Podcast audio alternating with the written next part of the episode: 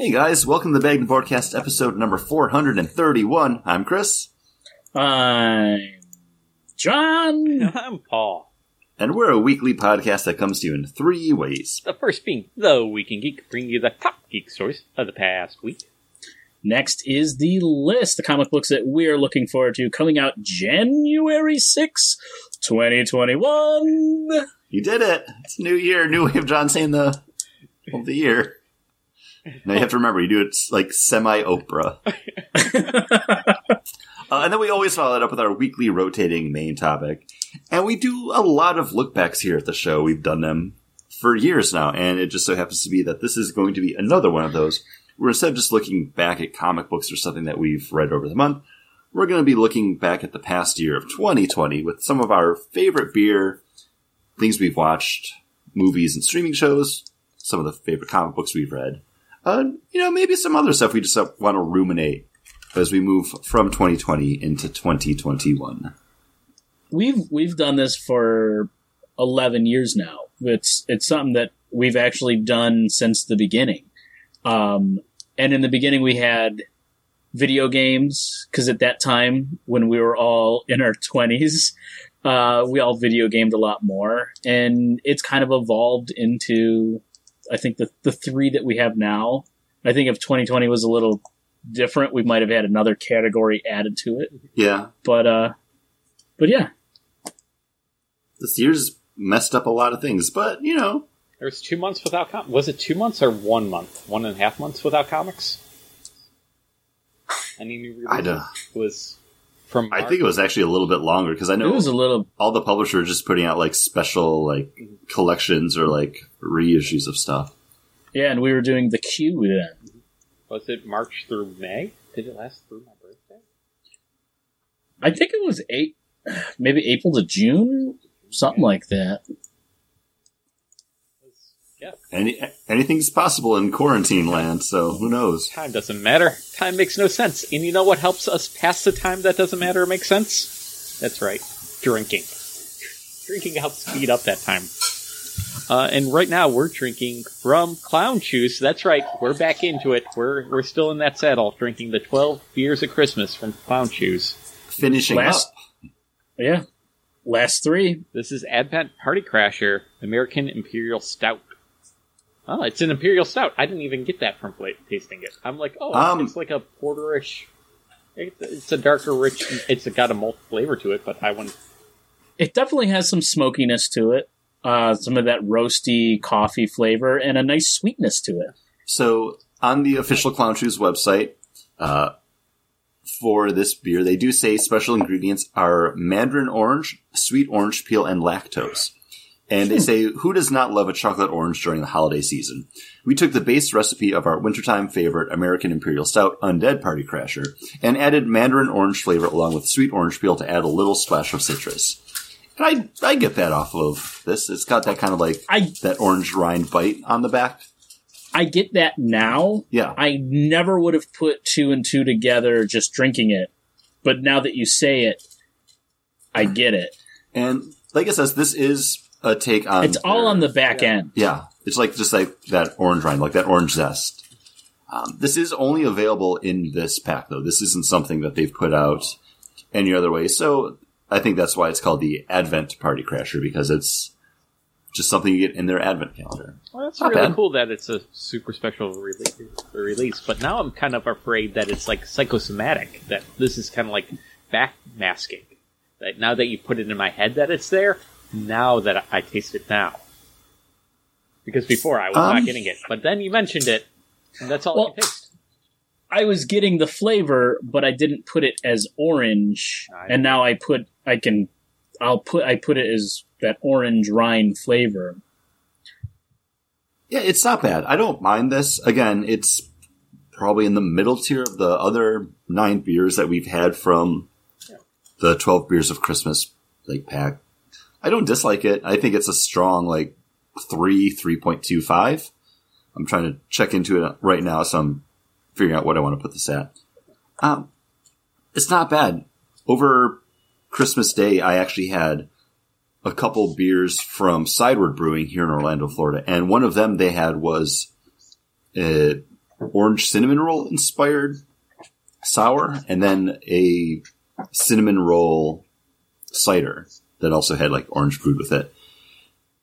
Both of those are really good, and I'm just kind of comparing this to those now because this is probably the closest thing I've had brewed with orange, and it just it doesn't hold up to those. But again, like those are you know semi smaller batch specialty like limited edition beers.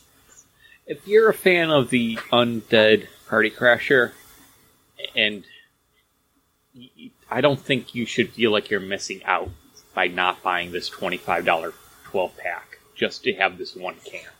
Yeah, I think, okay, the little bit of orange that is there, like I said, like we, I just mentioned, you, you kind of have to go hunting for it. It's there if you know you're looking for it, but does it wallop you in the face and like like a party crasher would? No, it's a, it doesn't say, "Hey, I'm here, crashing the party." It's kind of like a wedding crasher. It's kind of sneaks in. It kind of kind of like just plays along, and you know, might get out on the dance floor, might not. Who knows? yeah. I mean, right off their description on the website, who doesn't like a chocolate orange this time of year? I don't get a lot of like chocolate or orange on this. Like, I think if it had like a richer like chocolate malt on it, and then that like a sweeter orange to it hmm. instead of just that orange zest, like kind of bitterness on your tongue. I would lean a little bit heavier into liking this, but it just doesn't have enough of what it says it is to make me be like, yes, this is a chocolate orange imperial stout. Yeah, it's a nice. I think it's nice drinking, but it's not like it doesn't blow me away. I think it's for eight percent. It hides that eight percent well, but yeah, it's not my favorite thing I've had out of the pack, but it's not the worst thing. Yeah. It's a nice addition, but not a the sole reason to buy this pack. No, but again, it's this, this pack just has a bunch of different stuff, and I think this is a a decent showing for clown shoes. But there's just yeah, some better ones in there. So on to the news. Let's get out to the news garden, guys. And uh, News Garden. man, it is just filled with uh, corpses. This is all bad. What happened to the news garden? Why does it look like a new news uh, morgue? Chris, what happened this week? Yeah, The um, couple weeks. Well, it's been a little bit since we had a chance to record. The holidays happen. Uh, luckily, we were able to record all of our 12 days of bag and board watch list, so that was a lot of fun. I'm actually really glad we got to do those because Yeah, it filled in the gaps nicely. Um, but that's why we're wrapping up our 12 beers of Christmas right now and doing our look forward. But something that was actually uh, in the news last week now, this happened on, actually, it's like a week and a half ago. Uh, Jeremy Bulloch, a British actor, passed away. You might not know his name, but he was the actual on-set actor for Boba Fett in Empire Strikes Back and Return of the Jedi. Um, th- and then they dubbed over his voice with someone else, and then they later on redubbed over it again with Temuera Morrison just for consistency and continuity.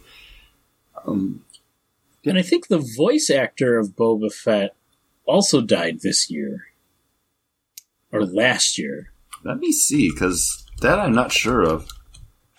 Favreau, you better get to work on this book of Boba real quick. They're But killing off that's Boba the- Fett's. That's kind of the yeah he uh, he died uh, December twenty fifth, twenty fifteen. Oh. So it's it's been a few years. Uh, Jason Wingreen. So they But killed Boba kinda- on Christmas. Okay. But that's kind of what struck me is sad about this is we're now getting this resurgence of the Mandalorians and Boba Fett with the Mandalorian and then the recently announced Book of Boba Fett series that I feel like they probably would have reached out to him to have some sort of role in that series as just like a cameo or just like some sort of chancellor or something just to be like, hey, like paying homage to the Boba Fett's and Mandalorians that came before. Uh, so that just kind of made me sad, even though he's someone I don't know what else he's been in, if he has done anything else. But, yeah. I bet there's a Doctor Who under his belt. Yeah, it's A Doctor Who what? Huh? Sorry, you cut off. A Doctor Who what? Doctor Who episode. I, I know. I know. I was Yeah. make I was making a joke because he said I- I. Doctor Who. You're friends with me, John. You should know how to recognize those kind of jokes. I know, but Huh. he's really he's really going too long Was- with it. Yeah, not great. Um, Plus, jokes are supposed to be funny. Yeah.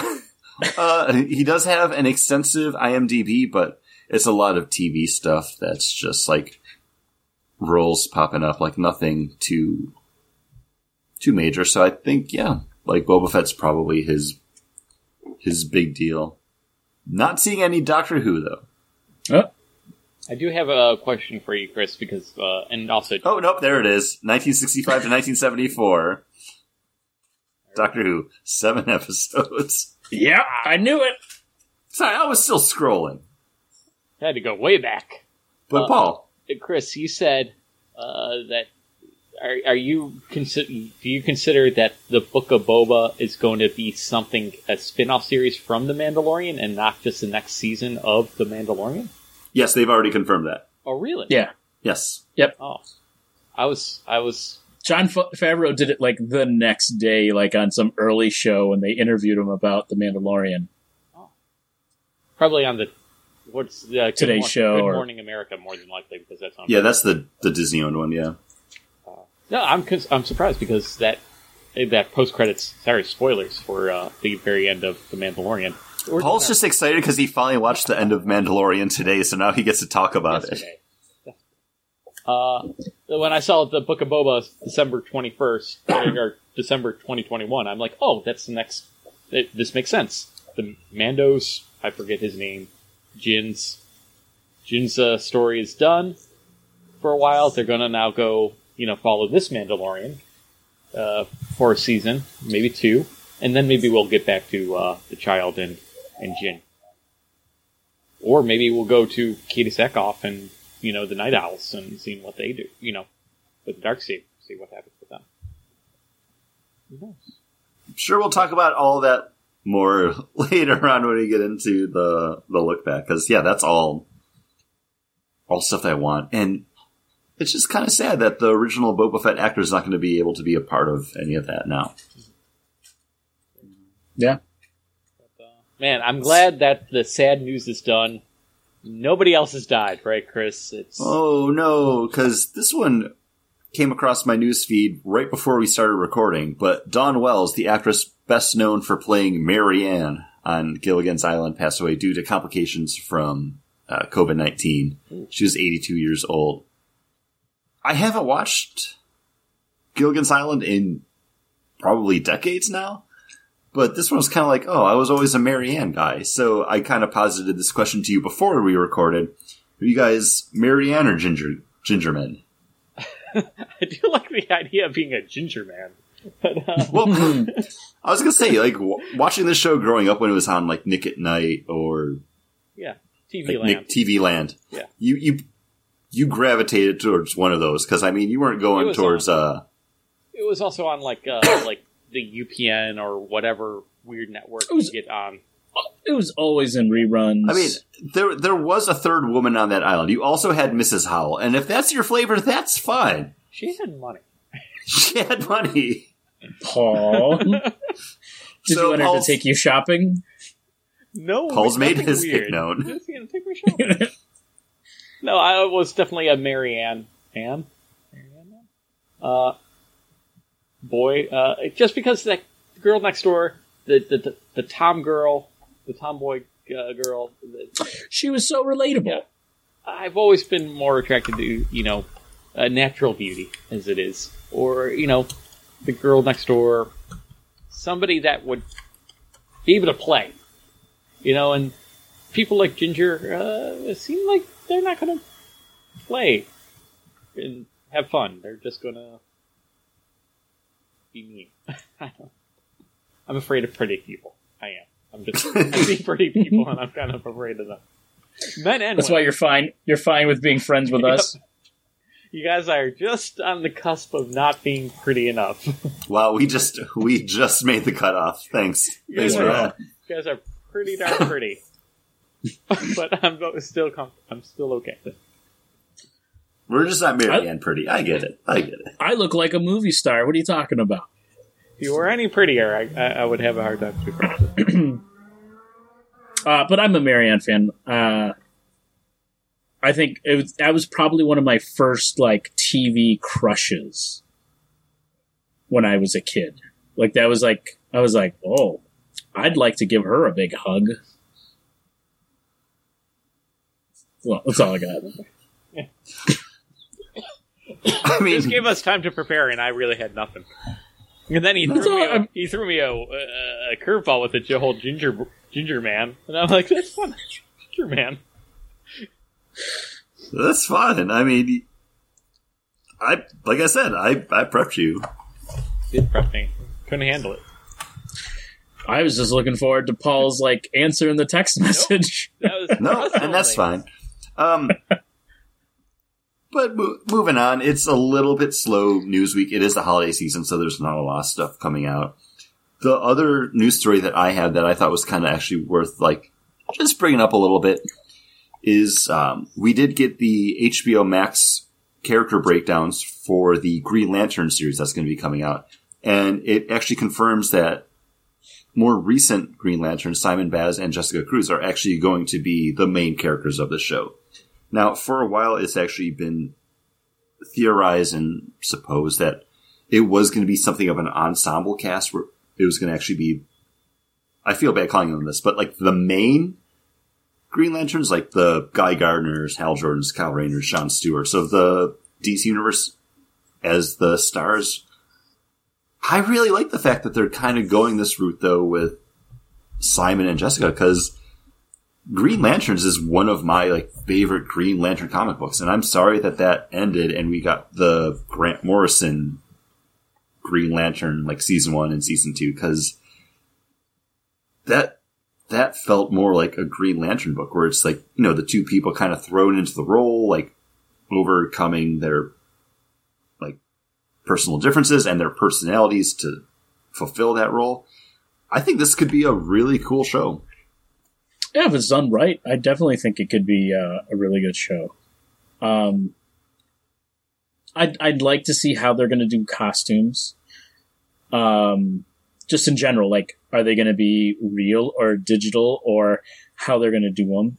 Um, and I definitely like to see how they are they going to have those other lanterns in the series because you know they're going to want to do some type of spin-off. So you might have those lanterns show up and then they do everything in space and the other lanterns do everything on earth. You know it could be something like that that happens. Or are you going to see other core members? Like I, i'm interested to see where it's going to go. Uh, this article over on comicbookmovie.com does go on to kind of shed some light on that because there will be other core members popping up. Um, two big Green Lantern names, and then just kind of some lesser core. Uh, Guy Gardner, but then also Alan Scott. Hmm. And it seems like it's more like the Earth 2 Alan Scott because they refer to him as white male, 28 years old. So not Uh, the from the elder outs- statesman. Well, from the outside, Alan is the model of the 1940s, the image of a G-man. Alan is handsome, clean-shaven, and well-dressed without a hair, with a hair out of place. He has spent his young life trying to personify truth, justice, and the American way. He is already a household name in LA and is seen as a hero thanks to positive press coverage. However, for all of Alan's honesty, there's one huge lie that follows him. He is a gay man, a fact that in his era could cost him his job or even his life. So we might be getting some kind of like flashback stuff, which Okay, which could Yeah. be cool. definitely seems like a flashback thing to be like during his time. So, uh, yeah, that is interesting. I, I do feel like uh, since this is a streaming show, maybe we are missing going to be missing that sweeps week big event, like mid series, like mid series finale, like. Oh, we gotta sh- we gotta bring in Hal Jordan for like these these two episodes for sweeps. Because uh the best episodes in Smallville were always like the mid-season finale and then the episode right afterwards and maybe one more episode after that and then it would get to be you know just smallville again. And then se- uh, season finale oh leading into the season premiere those two. But yeah, a lot of Smallville was pretty bad. A lot of Smallville was pretty bad, and but you would have like a good six episodes per season, which was and that show ran for like seven, eight seasons. yeah, almost I think maybe ten. I don't know. Oof. Well, Yeah, I don't know. Hey, Supernatural just ended. What twenty something? I have no idea. Yeah, but people seem to actually like that show. That's the difference. Um, speaking about uh, DC stuff, I'm trying to find the article, I was but just trying to buy you time because I saw you researching, John. um, I did come across an article that I read that a lot of DC writers and artists um, found out when they haven't been that they hadn't been paid because they were the ones working on the DC. Um, it was the Dan DiDio thing, the G5 or whatever, Five G 5G. because that all those books got scrapped and so they were waiting for paychecks from what they did do with those but they've like never got paid and then they realized that they also no longer have jobs at DC because they never got hired on for anything else so that's kind of like some bullshit that happened for some DC people right uh, right before Christmas I don't understand because five G because it seemed like just such an awful kind of play because Time Warner got bought out by AT and T. So five, you know, everything's going to be five G. Uh, is in the, the fifth generation of DC universe. So how is that different than Future State, which is coming Uh, fu- Future State is what 5G was like because they had so much work done on it that then it all got canned and Didio was forced out that they had all this work done that they're like, well, we we have these pages in hand. Like, what can we do with it? So why wouldn't? So I don't understand. So I guess they're getting paid for that. I, I maybe maybe it's that they what they did and handed in is being worked, but they're no longer they were set to be on a continuing series, Okay. And now they're let go from that. Because from what I I Can couldn't find the article to to to get everything down. it, it seemed like the 5G was going to be the next and like final ultimate. Like, yes, this is this is the DC universe. Like everything that came before was lead up, and now we're hitting that reset button again. But this is this is it for real. Um, but now it seems like Future State's just kind of one of those like DC year one million, where it's like, oh, fun glimpse into the future. What's going to carry forward? What's going to matter? Time will tell type things. And usually the people that tell us are the Legion of Superheroes. They show up later on. It's like, oh yeah, that was just a weird time anomaly because of something that happened. and that wasn't the actual picture.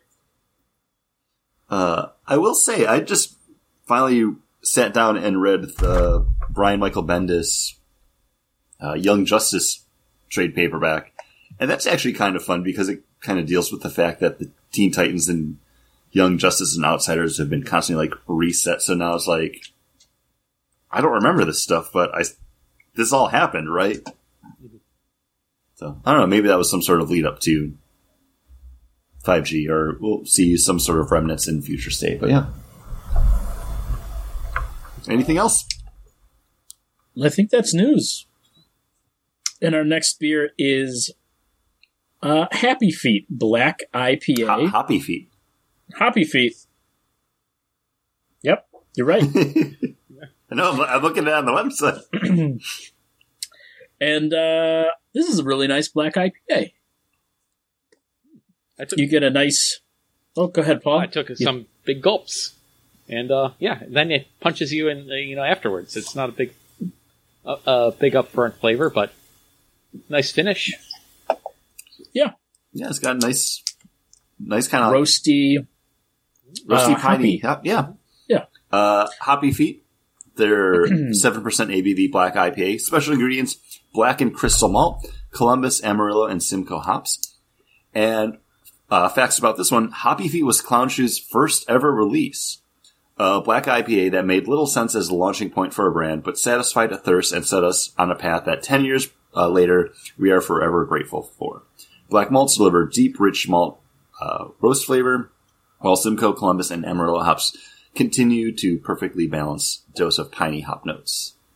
Um, I took a sniff of this and I was like, okay, yeah, this smells like what I used to love about black IPAs when you could get them from every brewery. That was kind of like our go-to beer style. Like a few years ago when we were like a little bit more hardcore about like just like going out to breweries together and like finding stuff.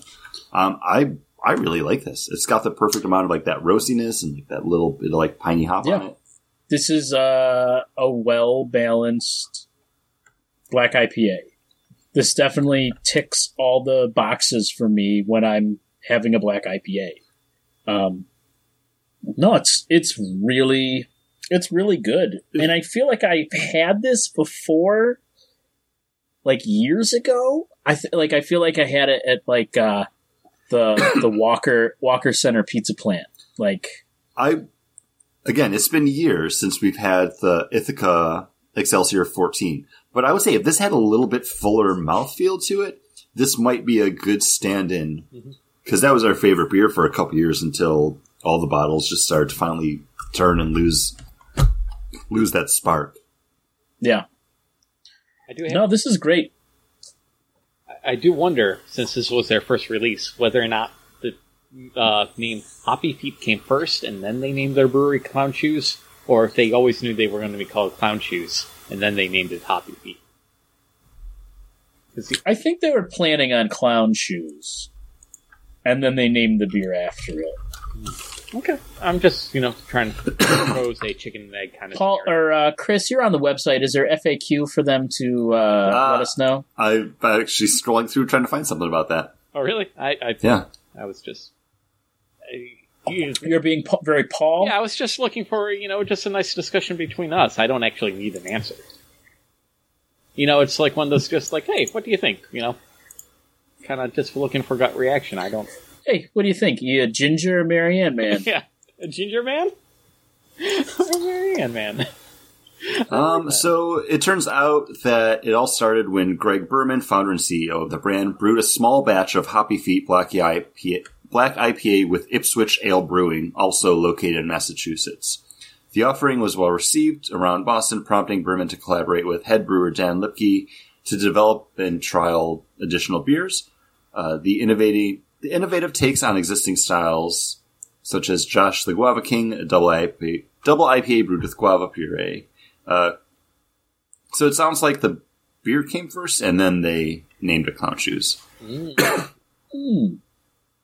Very cool. Well, it's a good thing you asked the question, Paul. We all learned something. Isn't that nice? And we, I, I can't wait to learn what you guys are looking forward to buying uh, and reading on January 2021. I forgot what Six, the six. It's like January Oprah, 2021. 2021. Uh, I'm looking forward to a book that I've never cared about before, and that is Eternals number one. And the only reason I'm picking this up is because there is going to be a movie, uh, but because Kieron Gillen is writing it, and art is going to be by Esad Ribic, and um, two two people that I enjoy. I enjoy the writing. I absolutely love uh, Ribic's artwork, and um, putting the two together, I hope this is going to come out, or at least make me understand maybe why I should like the Eternals. Yeah, I'm still waiting for that to happen. Like, I've never read a book where they've been in it or appeared in it, and I'm like, oh yes, I I get the draw. I felt Yeah. like we were the same way about Guardians of the Galaxy. Like we read a couple. There was the Brian Michael Bendis issue that we read, and maybe some. We, I, I know we definitely read some of the Abnett and Lanning stuff. Yeah. But that was basically it. Like it wasn't like we were Guardians of the Galaxy fans. But man, the, the, that movie is in our like all of our top fives, right? Uh, I believe so. I, I could click over, I, but I think you're already doing that. So yeah, you can- Guardians is in my one, two, three, four, five. My five. It's John's number two, and it is your number five, Chris. So Okay.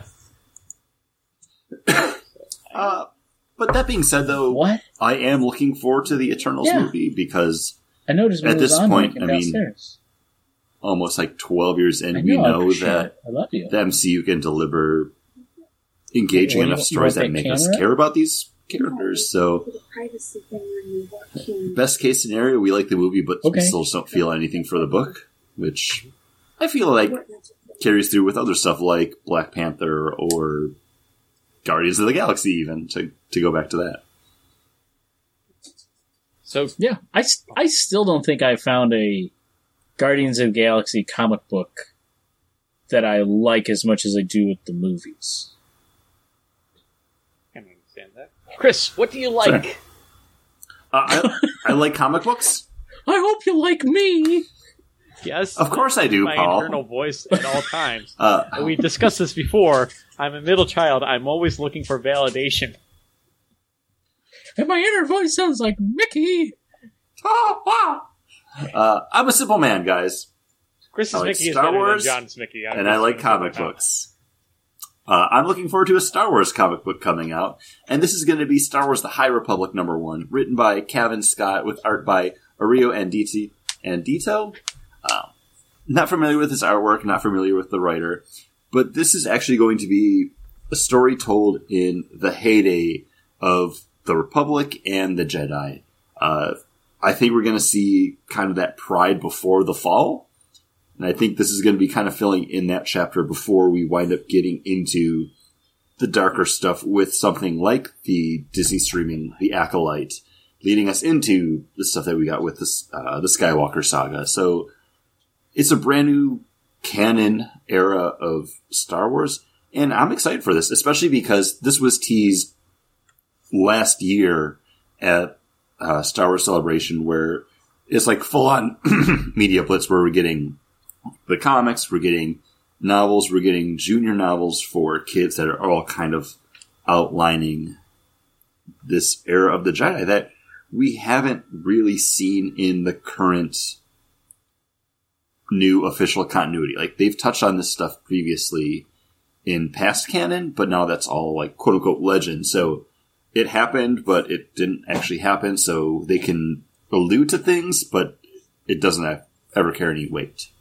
Uh, I'm a big fan of the old Republic series of video games, and you know, Revan, Darth Revan, uh, and, and there's uh, big rumors that this series is basically how, kind of like how uh, Rebels uh, brought in Grand uh, Grand Moff Tarkin, or not Tarkin, um, Grand Admiral. Thrawn. Grand Admiral Thrawn into the new continuity or the new canon.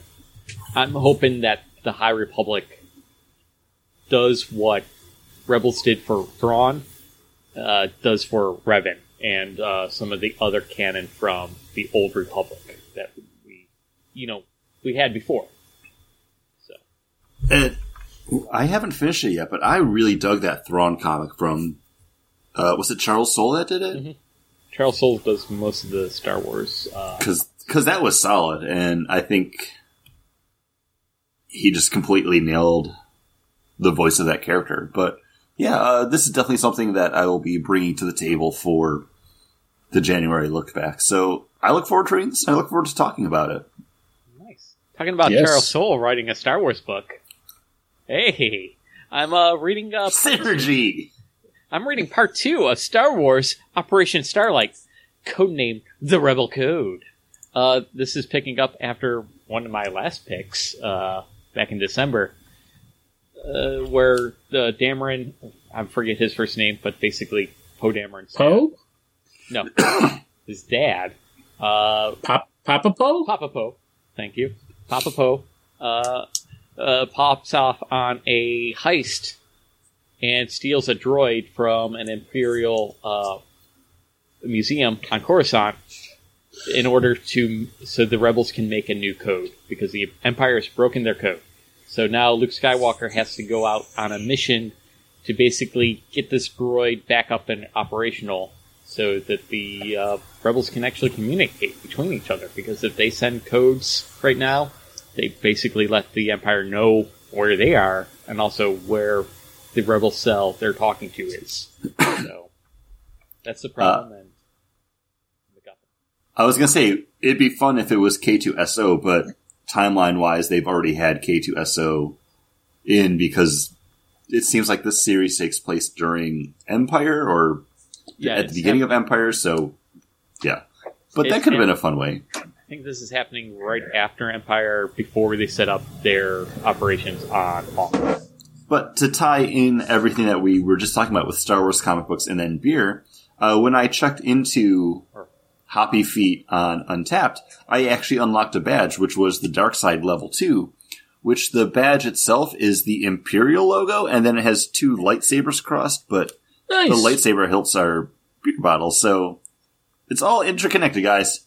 Synergy. All Star Wars. All Star Wars Synergy. all the time. Nice.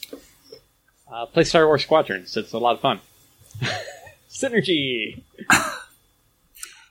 But yeah, do we do we want to take a minute before we move on to the next beer, or do you want to jump into the next beer after we start the main topic? Because we do have one Let's- more, or maybe two more beers to get through for the show. Doesn't doesn't something happen before all that though?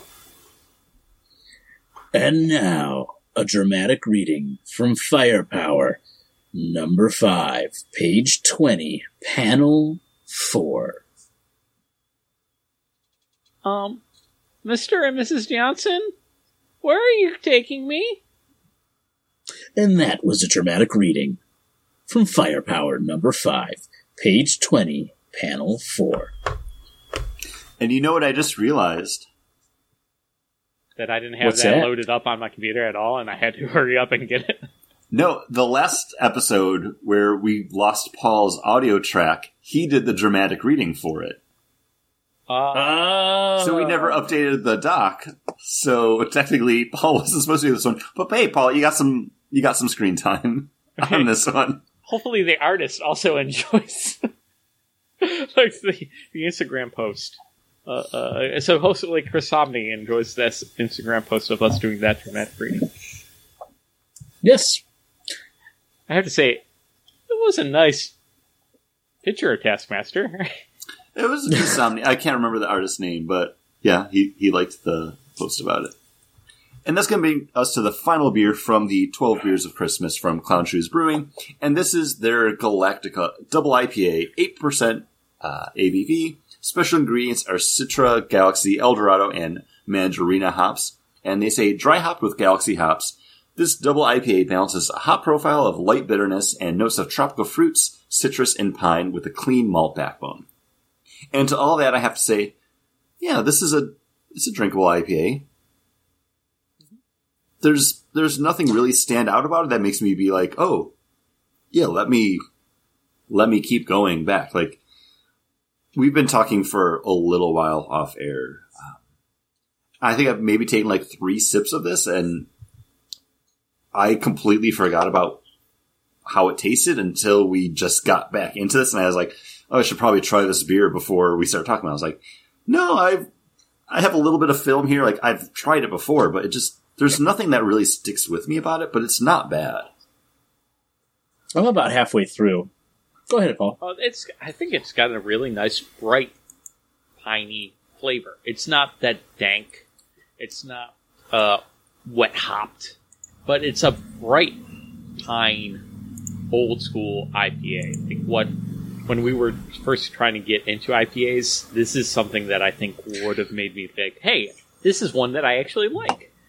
It's it's not over re- overly resiny, but it's got a little. It's bit resiny enough.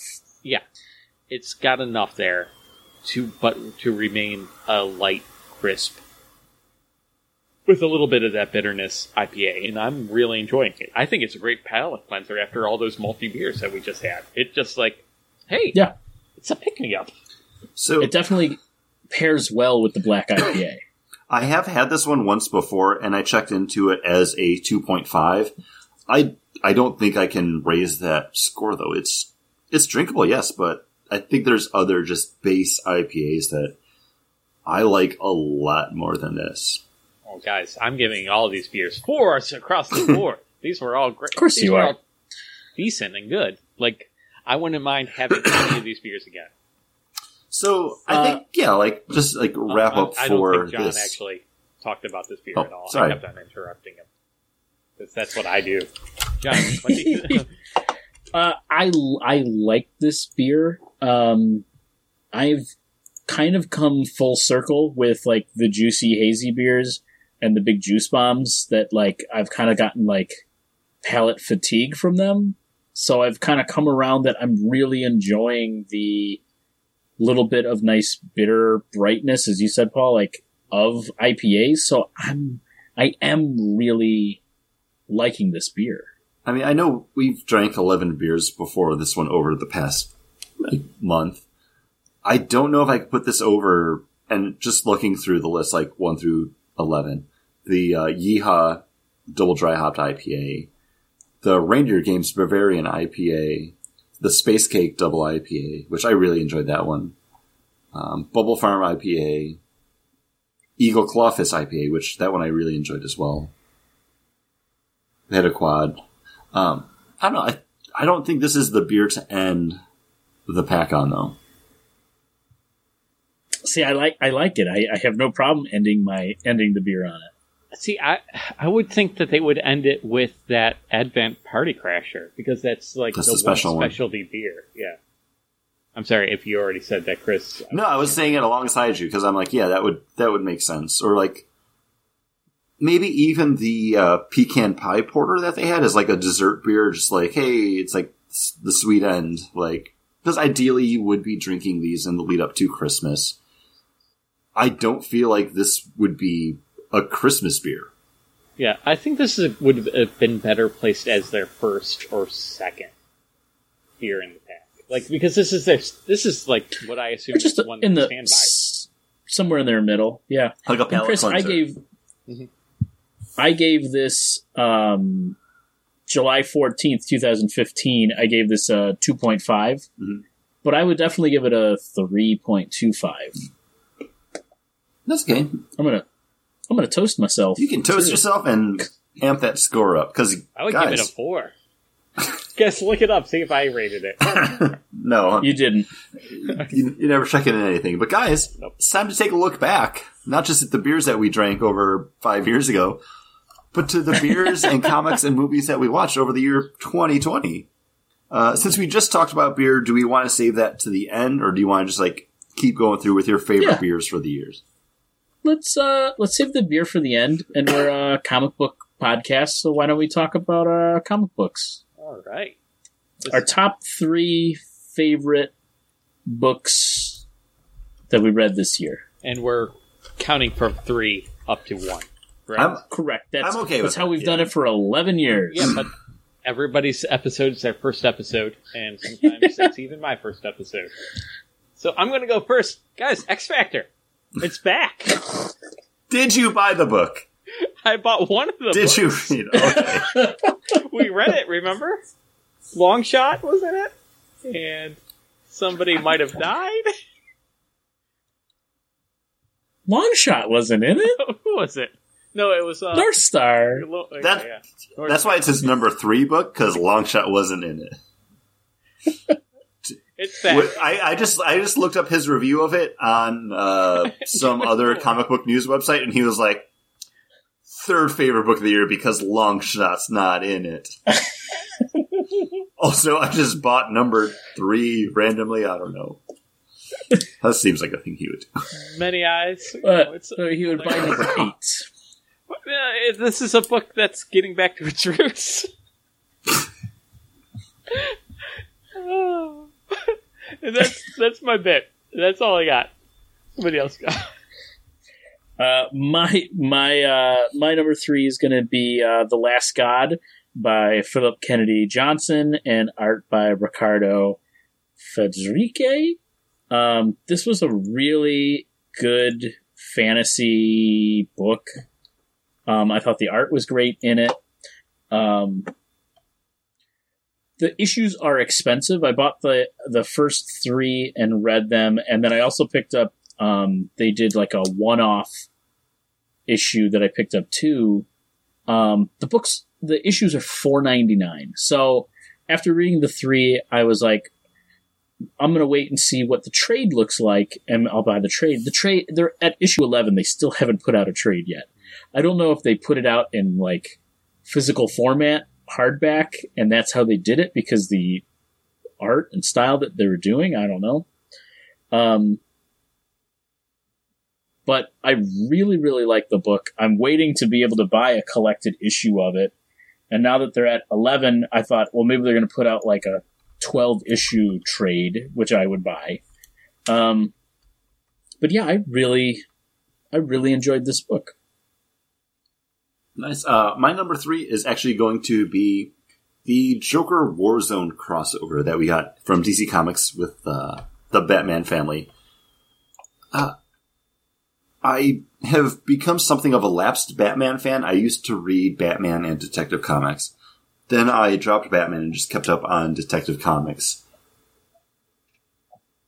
But even then, I've kind of fallen off. Like, I'll go back and, like, buy big chunk, like, back catalog of Detective Comics and I'll read, like, a whole story arc and be like, okay, like, I enjoyed that. Let me get the next arc. Oh, those issues are still, like, two ninety nine a piece. It's going to cost me like fifteen bucks for all. Like, no, I'll I'll come back later when they're like a dollar ninety nine. But Joker Warzone actually kind of really gripped me, and I read most of this crossover. I didn't buy a lot of the ancillary books, but it had enough of what I liked about those Batman crossovers growing up, like your uh, Batman Cataclysm, your Bruce Wayne Murder, Bruce Wayne Fugitive, Contagion there's enough of that here where you're seeing those different aspects of the Bat family come in to this bigger threat that this is really what I like and miss about Batman comics because you don't get a lot of that in the Batman book proper, and maybe that's why I like reading Detective Comics because it is that team book. You are seeing that Bat family. Um, yeah, that's why that's my m- number three. Yeah, Paul, you are the the bracket and picking Well, master. Do we do we loop back through now? Yeah, loop back through. Yeah, do that. Um, my number two, and this is because I've only been able to read the first issue of this because the second one hasn't come out yet, and it's still not street dated until February. But this is IDW Publishing's Teenage Mutant Ninja Turtles: The Last Ronin, uh, sold as an oversized book. Tells the story of a somewhat murky future, like we're in kind of like post-apocalyptic city where there's only one Teenage Mutant Ninja Turtle left, who's on a quest for vengeance for his fallen brothers. We talked about this for the show. I really dug this book, and I can't wait to read number two. It just sucks that it's like four months between publishing. Uh, written by Kevin Eastman and Peter Laird, the original creators of the Teenage Mutant Turtles, who kind of became estranged from each other, but then did get back together. Uh, and and this is the story that they're telling. So if it's good enough to bring back the guys that created the Ninja Turtles, it's good enough for me. Uh, yeah. mine- This is this was one. This is one that I thought about putting on my list too, but it was the single issue that had come out, and I was like, oh, I don't want to be that guy that's just going to pick something randomly and not know who the characters are in the book, uh, because I read the one issue at one point and doesn't seem like I paid attention to it. Uh, but I did really enjoy this book, and it is something that I want to finish the series. I want to finish where they're going to go with this. Paul? It was a lot of fun. The book. Uh, my number two is Dan Slott bringing back the Marvel First Family with Fantastic Four.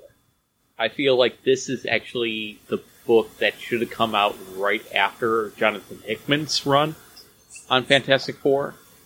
This is uh, brought the family, you know, literally back to the Marvel universe uh, because they were lost out in space for a time, and I think Dan Slott really understands how to write this family really well, and he's still picking up stuff that was in the Hickman run, where Valeria really sees, you know, Victor Von Doom as her uncle, like estranged uncle, and she's willing to do what she thinks is right behind everybody else's back, and uh, Reed is kind of aloof still and just trying to get things done, and hopes he seems he's Reed is always the character that is going to ask for uh, forgiveness rather than permission, and we see that like up with Valeria, and um, I don't know. I just always enjoyed the Fantastic Four, they're bringing back some big cosmic weird stuff with this Forever Gate,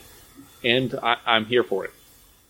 So, It, I, I did enjoy that book when we read it for Look Back last month, I think. Two months ago, it might have been two months ago. I've read. I think you got three more issues now. Yeah. Yeah. two or three issues. I, I know I've read then the one following it, and then I still might have to pick up the third one. Uh, so my number two is something that didn't come out this year, but I read it this year, uh, and this is Blacksad. Uh, Oh, this yeah. is the Juan Diaz Canales and Juanjo Guarnido, uh, following a what is it? Four detective stories, following the the same detective in each one, and um, this was just something that it could have it could have gone really bad or could have gone really good, and it it went really good. And this is just that thing that I still like. There's a on the PlayStation Store. There's a game that I thought about buying, but I didn't want it to ruin how I felt about the book. And um, I bought all the other trades, and I'm waiting for just a moment where I can sit down and and read the rest of the series. Um, but yeah, this is something that I wasn't expecting to like as much as I did, and um, really, really love the series. It was a really good read that first trade, and it was surprising how well that I enjoyed each of the stories within it. Like, and it moved. Each Well, story I- moved, and I'm like felt like I got a good trade worth of story from each Each Story. each story. I, and that was one of those books that when we sat down to read it, because John, you had bought this a while ago, so it was one of those things that I was constantly aware of, like being in your collection that you know I could dip my toes into if I wanted to check it out. I wasn't prepared for it to be like a crime noir book based off of the the cover, which is just like a close up of Blacksad's face where he he looks like a cat. He's a giant anthropomorphic cat, like that's what the face is. Uh, but each one of those chapters that you get, they're all so different from the ones that come before that each new chapter, when I turn the page, I'm like, oh, there's another one? Okay. I got excited for it, and they were all so different, and they all delivered on something that I wasn't expecting or prepared for. And the fact that it's something that we finally just read that had been published years ago that was reprinted from something that came out like was it like 12 years before that like that was Something like that. yeah. impressive yeah. that we we really did sleep on this because it was absolutely fantastic in French because it's Yeah. a French book translated into English, but it deals with like 19 early 1950s, late 1940s Americana, and they just slap animals on it.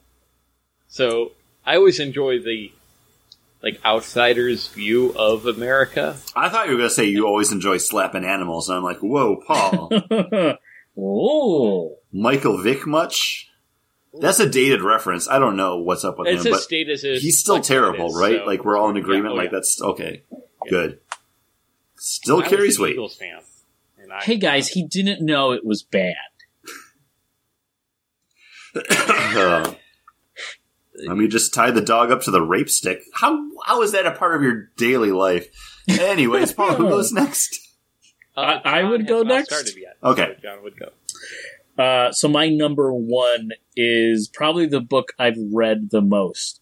I've read six issues. I've read a trade. We're all reading. Uh, I I did not want to take one. this, even though it was like my first initial thought to be like, oh, this this book it has to be on the list. Hey, you can sh- you can share this because he bought it. uh, and that is uh, Firepower by uh, Robert Kirkman and Chris Samnee. Uh, this kung fu story uh, captured the heart of the Bagged and Board boys. Not the first issue, though. The trade, and then subsequently the rest of the series. Uh, and subsequently is not a word that I'm aware of, but I used it twice. Right Uh, now, it might be the episode title. It will be a word. It'll be a word as in our episode title. um and like when we talked about the books coming out for the list this week paul was like and number seven's coming out, John. I was like, one, I'm aware, Paul, but I'm going to try to pick something new so I don't every month don't talk about firepower. Uh, but great. I, it, everything is just running on all cylinders. The writing is great in this book. The art works and flows perfectly. And there's so many little twists and turns coming up. Like, I sat down, I think it was like the weekend before Christmas. I don't, rem- I don't remember, but I sat down and read the last three issues because I, I, I forgot that I hadn't read them. And then I texted Chris and was like, Firepower's so good. And Chris is like, I know, I gotta keep reading them. But I was just like, it's one of those things that I kind of like stacking them Oh, yeah. and then, and binging them. I did the same thing with Saga. I'd get like six and six issues bought and then I'd sit down and read them. This after reading the first issue and then reading the first pre series trade, I'm like, oh, this series is going to be a trade for me. Like every time that comes out in a trade, or John lets it stack up and Paul read it now so we can all talk about it. I'm going to read it, and that's why it's my number one as well. and I think it's going to be Chris's number one. It- Uh, it's it's not because I What? I knew John was going to pick it, so Oh. I I picked another book. But yeah, Firepower would be my overall number one when we take all of our picks into account. Because again, these are all books that we've all sat down to read together. We've discussed for the show. Uh, but my personal number one, not my number one for the show as a whole, is actually coming from Boom Studios, uh, written by Tom Taylor. Art, I don't have it open here. Nicole, uh, someone like Scott. no, it's not Nicole Scott. I'm I'm gonna I'll find it. I'll find it while I'm doing this. Um, but this is actually Seven Secrets, and I think it's apropos that John you mentioned Saga because this hits me kind of in the same like funny bone that Saga got me. This one, I'm not as big a Tom Taylor fan as I am Brian K. Vaughan. I'm not into secret societies, Illuminati, as much as I am like weird, funky sci-fi. But I think at their core, it's they're both interesting stories told by a character brought up in bizarre, extenuating circumstances that they didn't plan for, and then the, their families didn't care for. And how do you make life go forward from there? That it's hard for me not to equate these two. Like, I think Saga is a better book, but I have been waiting for these to stack up. And it wasn't until you were talking about firepower where you're like, I just gotta sit down and read them all. I was like, yeah, I have like three issues of uh, Seven Secrets that I need to pick up and read. So I just bought them all and Friday when I'm off, that's probably what I'm going to do. I'm going to sit down on my porch, going to grab a tasty, delicious beer and just enjoy reading the story of Casper and his secret society family that he can't know who's charged with protecting the seven biggest secrets in the world from a rival secret organization that's trying to steal them. This would have been my number four. I actually think I probably would have picked this over um, Old Gods. Only the fact that I I think you only have like the first two Yeah, I only had the this, first two, but I just bought like the next three. and it was just that like oh, I've read more of God, so I'm gonna pick that over this because this was definitely I went into I went into your account, Chris, to go through and see like what you had bought that I liked. I thought about doing with Paul, but I was like, mm, no, nothing. There's He's- nothing. he's- It's all it's all X Factor and random issues of Star Wars comic books. Literally. Uh, uh, art by Danielle Dinaculo. Th- That's probably I was thinking Nicola Dinaculo. So yes, Uh, but no, this was a really great series, and like I said, this would be my my number four. This is my, you know, uh, R- runner up, honorable mention. runner. Yeah, honorable mention. That's the word I was looking for. But yeah, it was a great. It was a. It was a really good I series. I liked really it dig it. Like it's just so bright and energetic, and I that really resonated with me. what was the series that was about the guy that was going to try to kill the King of Lies or King of Secrets? Oh, um, And then, like, he goes. was that the Jonathan and- Hickman one where he's his family's been like besmirched? Yeah. Sev- like, Seven to Eternity. Oh, seven to Seven- seven, to Okay. eternity. I couldn't remember okay, if that was the title or when not. you said uh, Seven Secrets, I'm like, oh yeah, that book was great. But I was thinking of Seven to Eternity, and then as you're talking about it, I'm like, okay, yeah, no, no, I that Seven Secrets was good too. I forgot about that book, but as soon as you mentioned, I'm like that. That would be my runner up because now I'm like, oh, I do want to read more about that because that was really interesting. Yeah, that's that's probably my runner up for the year. Is Seven to Eternity. Yeah, seven to eternity was good. So It's got, I think it's got a conclusion, and I think there's like three or four trades.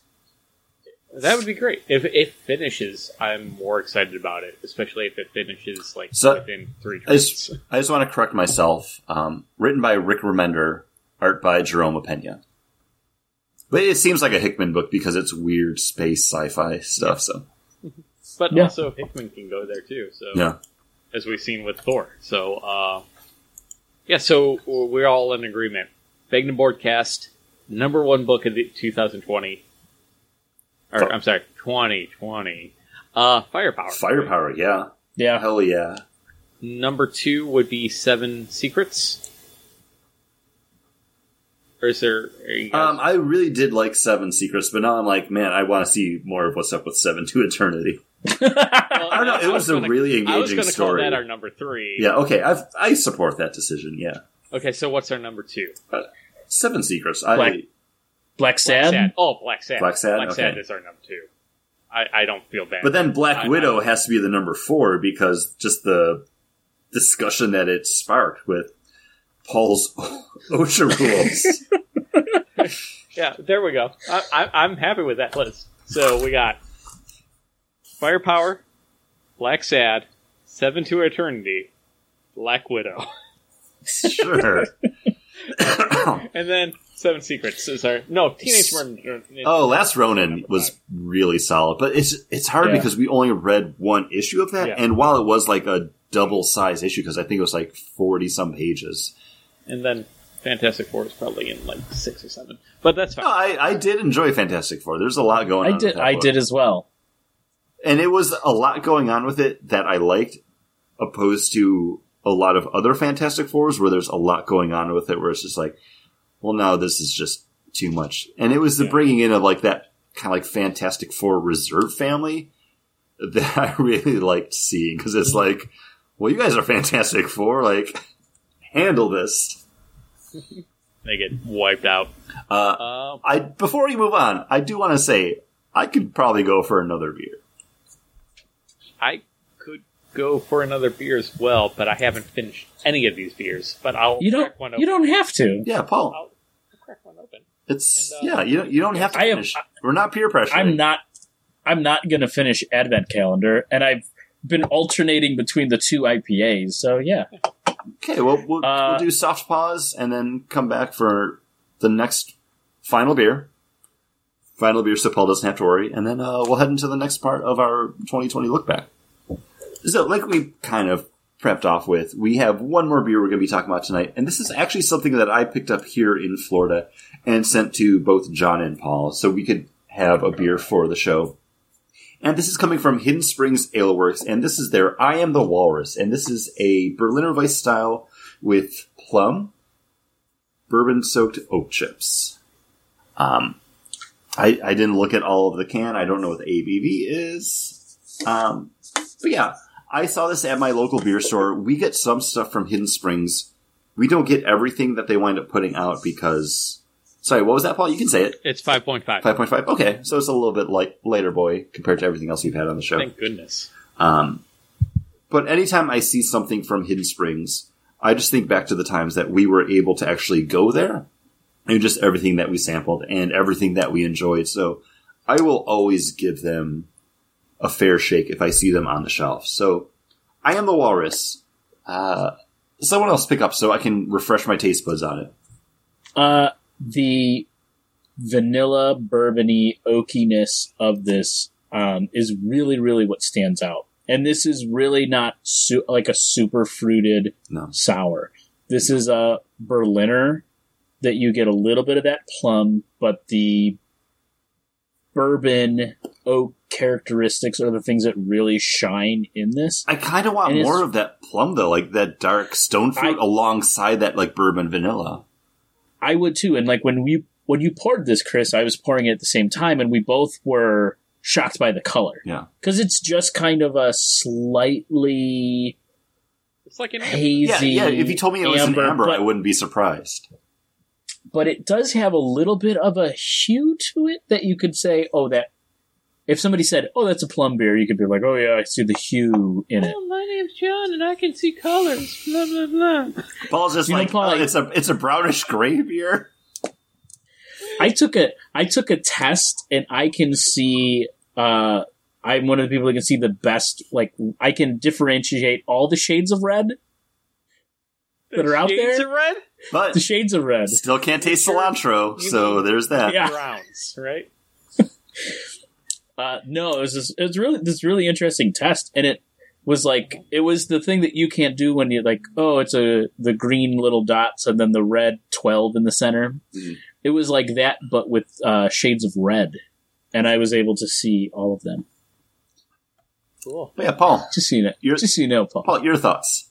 Yeah, this isn't. Uh, I don't get much plum off of it, but I do. Big oaky barrel flavor with that sour punch up front, and it's nice. I enjoy it. I think it's decent beer. Like okay, plum.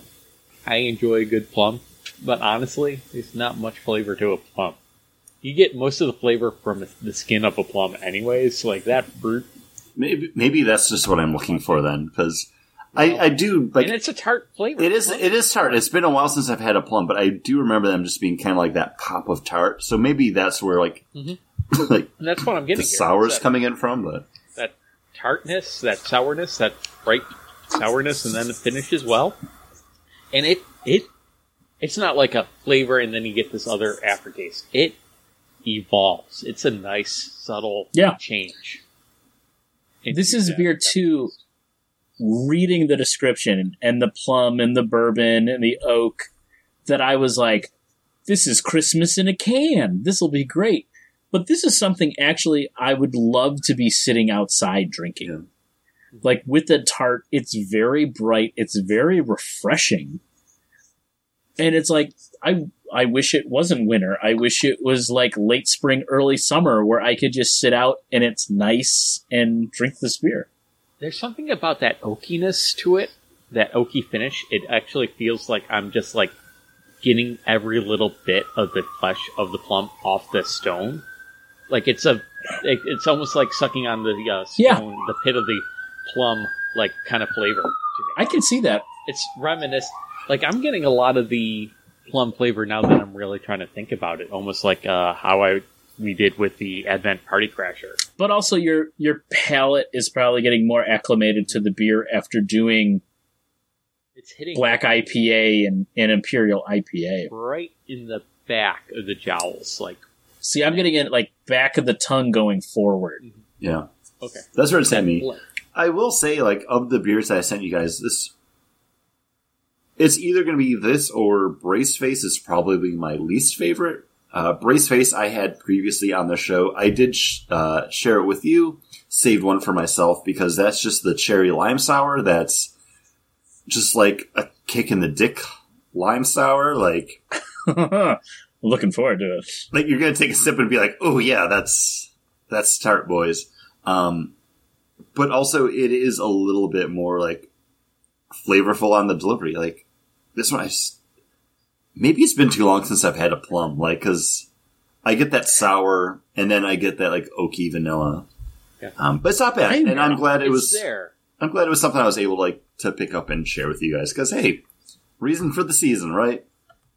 I really, Yeah. I like, I really like this. I'm checking into it now, and I'm like flipping between three seven five and th- like three seven five and four. Like I'm like, ooh, where do I put it? It's kind of right in the middle of those. Jon, put it at a 4.5.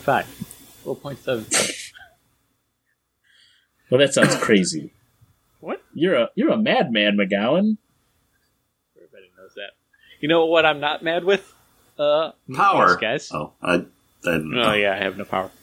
Uh, so we're combining movies and streaming, right? yeah. Yes. Okay.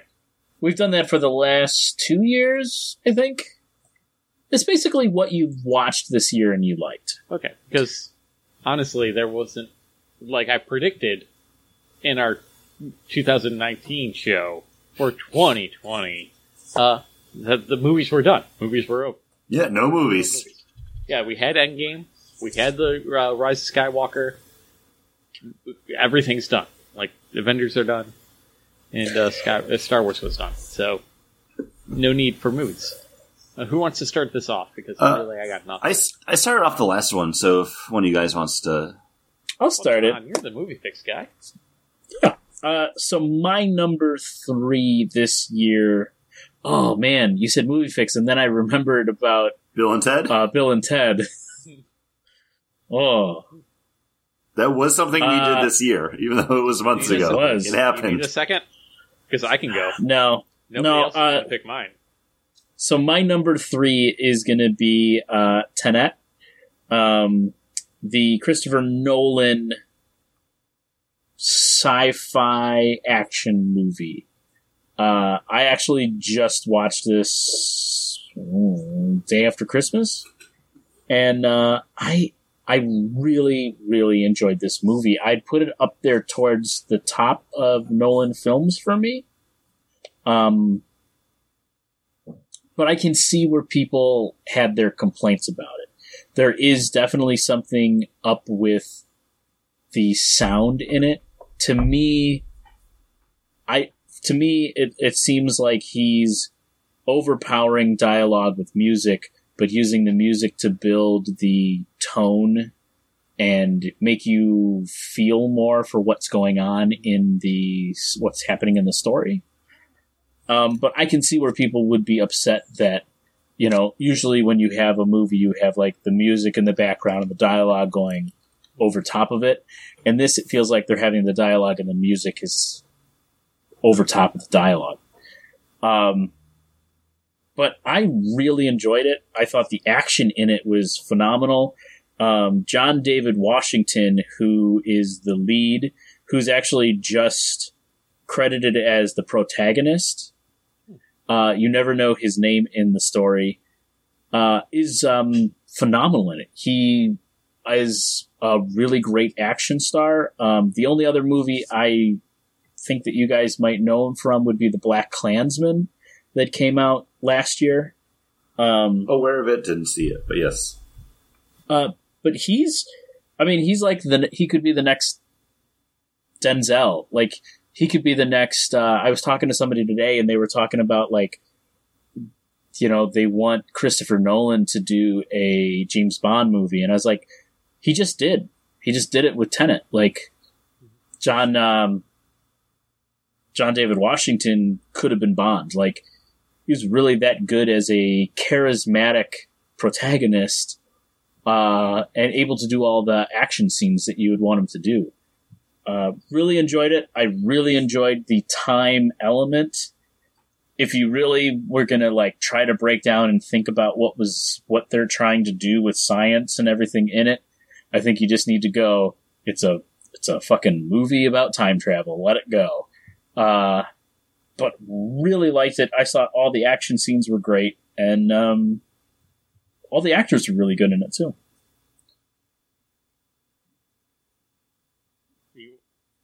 We're gonna go I- I reverse didn't- order, I didn't see it, so I was waiting for Paul to. I, I, you know, I don't see movies. Yeah, That's why you didn't want to go first. yeah, uh, no, I'm interested in seeing Tenet theoretically, but if I never see it, I won't feel like I missed anything. So like it's you know, like most movies. I will say, if 2020 hadn't happened and this did come out in theaters, I probably would have seen it. But for what the year was, which is kind of what I went into, like my favorites of the year, uh, I haven't had a chance to see it yet, but I definitely would have gone to check this out in the theater alongside other movies that just either got pushed back or pushed to direct to streaming or are still languishing around because who knows what's going to happen. like the next Bond movie. Um, so for me, I'm going to pick something that I kind of came into a little bit later and after everyone else, but I was still in at the crux of it being like a cultural touchstone.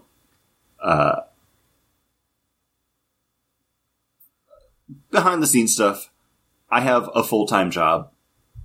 I also have a Hey, congratulations. But I also have a part time job that I work at for the benefits and the fun of it. Uh, I was furloughed from both jobs. One of them I came back to a little bit sooner. The full time one pays the bills. That's cool. Uh, but with the changing landscape of working in 2020, for my second part time job, we did have a big conference call to explain to people like, hey, we're still furloughed. We still don't know what's going to be happening. But the big thing at the beginning of it just is kind of like the icebreaker to smooth out that news of like, hey, is everybody on the call? All right, roll call. Hey, have you guys seen Tiger King? And it's hard to believe that this happened this year because this was the year of Joe Exotic and that bitch Carol Baskins because I think this came out at that perfect time of people just being stuck at home and needing something to watch. And I was aware of what Tiger King was and I started watching it like maybe two or three weeks after it had launched. And it was just all I was seeing anywhere, and like the memes and references to it. And when I sat down to watch it, every single episode, I was just like, this is crazy. It can't get any crazier. Oh, it did. Well, it can't get any crazier. Oh, wait, I'm only three episodes in. This can't get, oh, it does. And then just the stories after that where Joe's in prison and pushing to President Trump for a pardon. Like, it's such a bizarre story, but again, the fact that this story even exists just boggles my mind and sums up 2020 in such an appropriate way that, like, it, it was here for all of us, even though we didn't know we needed it. I this I mean it came out like the week or two weeks before the sh- the shutdown in March, and right when everything shut down in uh, Buffalo, and I still had to go to work. Um, You're essential. I'm essential. I, I might get my shot first. Hey, uh, no, you're sacrificial. You're not essential. um, it literally was like the day after everything shut down. My sister in law had come out to visit, and my wife and her were watching the first episode, and I was getting ready for work and everything, and I was playing with my son, and then I sat down and I watched like a quarter of the last of the first episode, like the end of the first episode. And I was like, man, that's crazy. and she was like, yeah, like there's like eight episodes. I was like, it's a series? Let this me- didn't just end with that first episode? Let me tell you all about Wilderness Park sex cults, because if you haven't watched Tiger King, that's a part of it. Uh, but it was that thing like, oh man, well, I can't wait to come home, rewatch episode one because I missed the beginning, and then continue on throughout the whole thing. And I mean, it does not disappoint. It is a delight to watch, and as you said, Chris, insane. And I don't remember what episode it's in, but when, like, Joe Exotic's one young gay meth addicted lover, like, shoots himself in the office, I'm like, how, how do people live this way?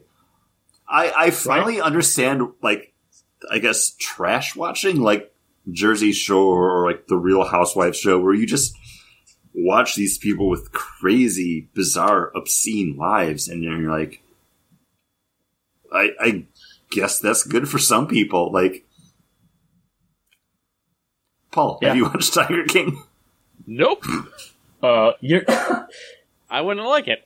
I would not Oh. like it. You know I wouldn't like it. I think you'd like. I mean, it's It's so it's it's a train wreck that you can't wait to see the next like what happened to the next car in the train wreck. Paul, this is something you put on like on Kate's laptop in the kitchen while you guys are like cutting vegetables or something. Just like have it on, dip your toes into it, see how see how you're feeling because I I think you'll dive into it. Uh, I need a feel good story.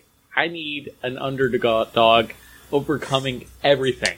Hey, uh, if you want that, that bitch Carol Baskin is on Dancing with the Stars, and has dressed up as a cat on it like four or five times. Well, she's got to lean into her persona. Yeah, she knows her brand. You know, uh, some some people might say that you know we're an underdog.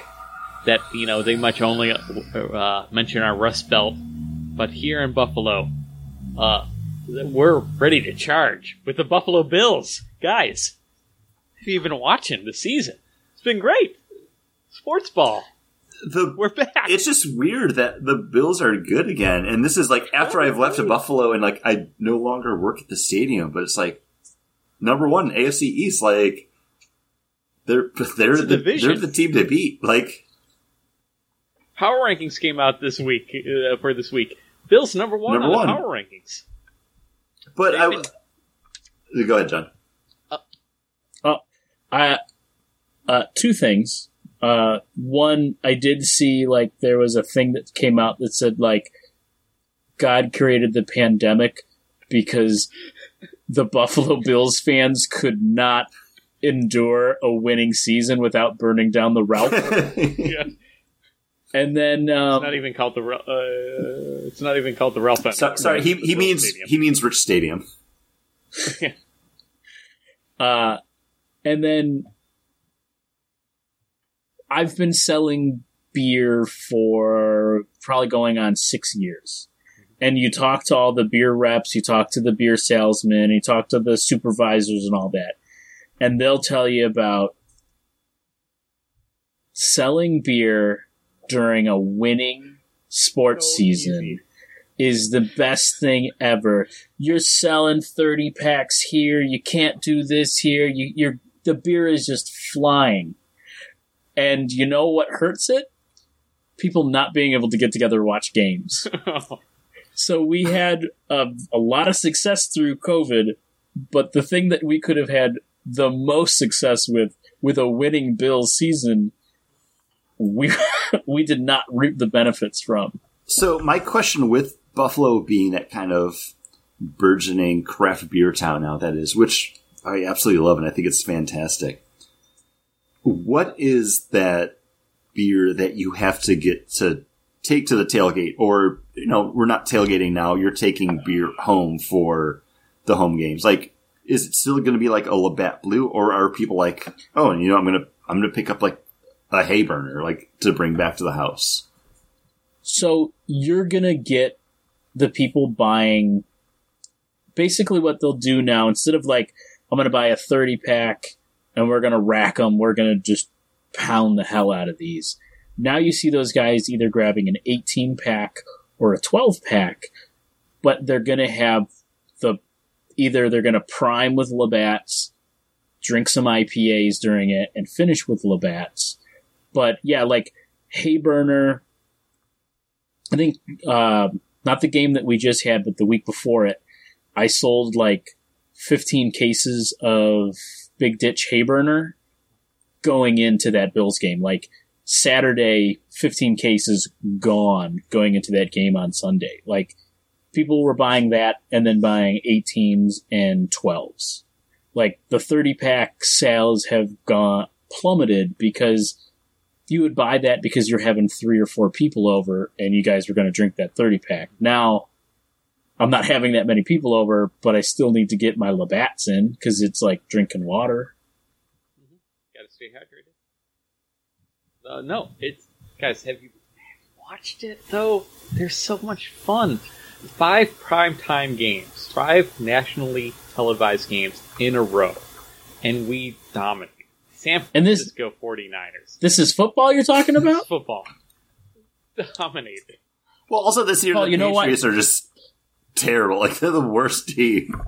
They're not the worst team. They, I mean, they were ranked number They- one like on their like division like power rankings, but like but no, they, if they didn't lose to the Bills, they could have had a winning season, or at least gone eight and eight. But the Bills came out and just crushed them on Monday Night Football. I have I have not watched any Bills games, and Paul, that's why they're winning. You blamed you blamed me. Uh, anytime you watch that game, Jon, they always lose. So I haven't Sabres, watched any. That's Sabres. Uh, well, whatever. sports. No, that's when I'm at the game. When you're at the game, we we never win when you're Uh, but I have been People get their throats cut when you're at the game. right. Or Florida Panther guy. Um, Forgot the guy's but I have been keeping track of like it's four o'clock on a Sunday. I pull it up. Like, did the Bills win? They did. Hey, beer sales next week probably going to be better. Like, that's what I keep track of the Bills for is like winning and losing, knowing how much beer I need to order. Well, I tell Kate like before she goes to work after a Bills game. Someone says, "Hey, Bills won." She's like, "Oh, thank goodness! People will be in such a good mood." like it just lifts everybody's spirits here in Buffalo. Like it could be like we got pummeled this weekend with a horrible snowstorm over Christmas. Like it was you know, pretty deep, you know, 18, two, 18 inches, two feet. Yeah, but two days after that, it was 40 degrees, Paul. Yeah. And you know why? Bills won. I was just Why? I was just gonna say Buffalo because that's just how the weather can be there. Yes. Monday night, we beat the Patriots 38 to 9. Guys, it was great. In Oh. Foxborough. In Foxborough. It's Ev- Everybody's showing the meme of him throwing the phone. Yeah. Oh, he's so mad at the phone. Bill Belichick's so mad at the phone. Uh, no, it, they're just a really fun team to watch right now. Uh, they go out and they just. Josh Allen's their quarterback, and he's able to run the ball. You you just take off and run with it, and he's able to sling it down the field 80 yards. Like, every play, you're just excited to see what they come up with. They do trick plays, there's fake punts. They do. I think we've talked too much movie- about Bills. Okay, one more thing. Remember the movie Little Giants? yes, Rick Moranis. And, and you remember like the Statue of Liberty play? Yeah. Where they No. Oh, Josh Allen just like strong arms a dude. like, they basically don't like they hike the ball but don't really hike the ball. And then the they basically do stuff like that. like it's a lot of fun to watch. Like Josh Allen, the quarterback, will get it, act like he threw it, put it behind his back. The running back will then take it. People are chasing after the wide receiver that's acting like he's running down the field with the football. All the while the running back is running down the other side. It's crazy. It's fun. It's been one of the highlights of 2020. It's been this Bills football season. Uh, they've had some two really Jo- bad. Remember when Paul was like, "Oh, one more Oh. thing." Josh- Josh Allen cereal, and they just brought back the Flutie Flakes. Flutie Flakes were good. They're basically just frosted flakes. Frosted Flakes. The Josh Allen cereals like O's, and I don't know what they're supposed to be flavored, uh, flavored like, but I think They're, they taste like they're, they're red and blue. Tastes like hope. And uh, Chris, Chris, you're starting the next movie, Looping right? back to me. Okay, um, my next one is actually going to be something from a streaming service, and this is going to be a TV series that I think we're all kind of ready to talk about. But this is going to be The Mandalorian season number two. This is my number one. My number one as well. Um, I was hesitant heading into season two, even when we did our 2020 look forward at the beginning of the year. I knew it was going to be a hard game to play to deliver on the promise of what we had in Mandalorian season one. And they found a way to do it outside of just like the general like casting rumors of, oh, Rosario Dawson as Ahsoka Tano. Oh, Temuera Morrison as Boba Fett.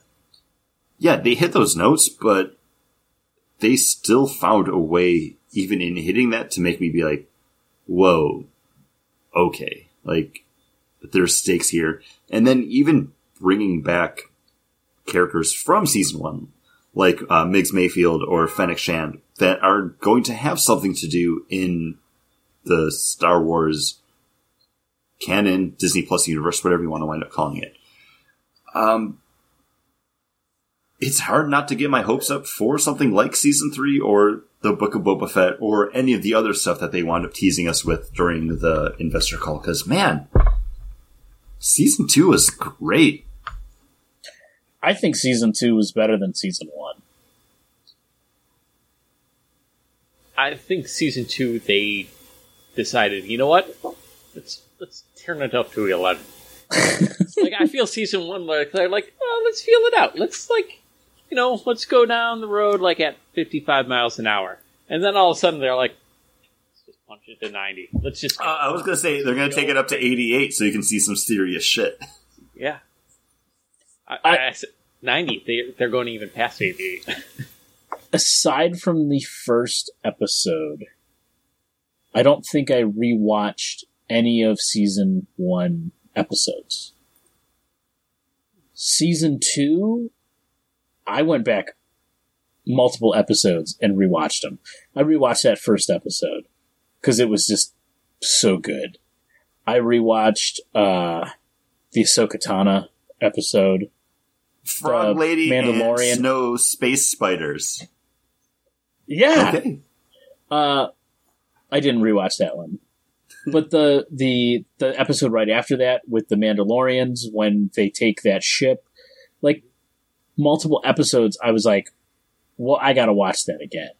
And not only did like the Ahsoka Tano one, I re- went back rewatched the opening scene.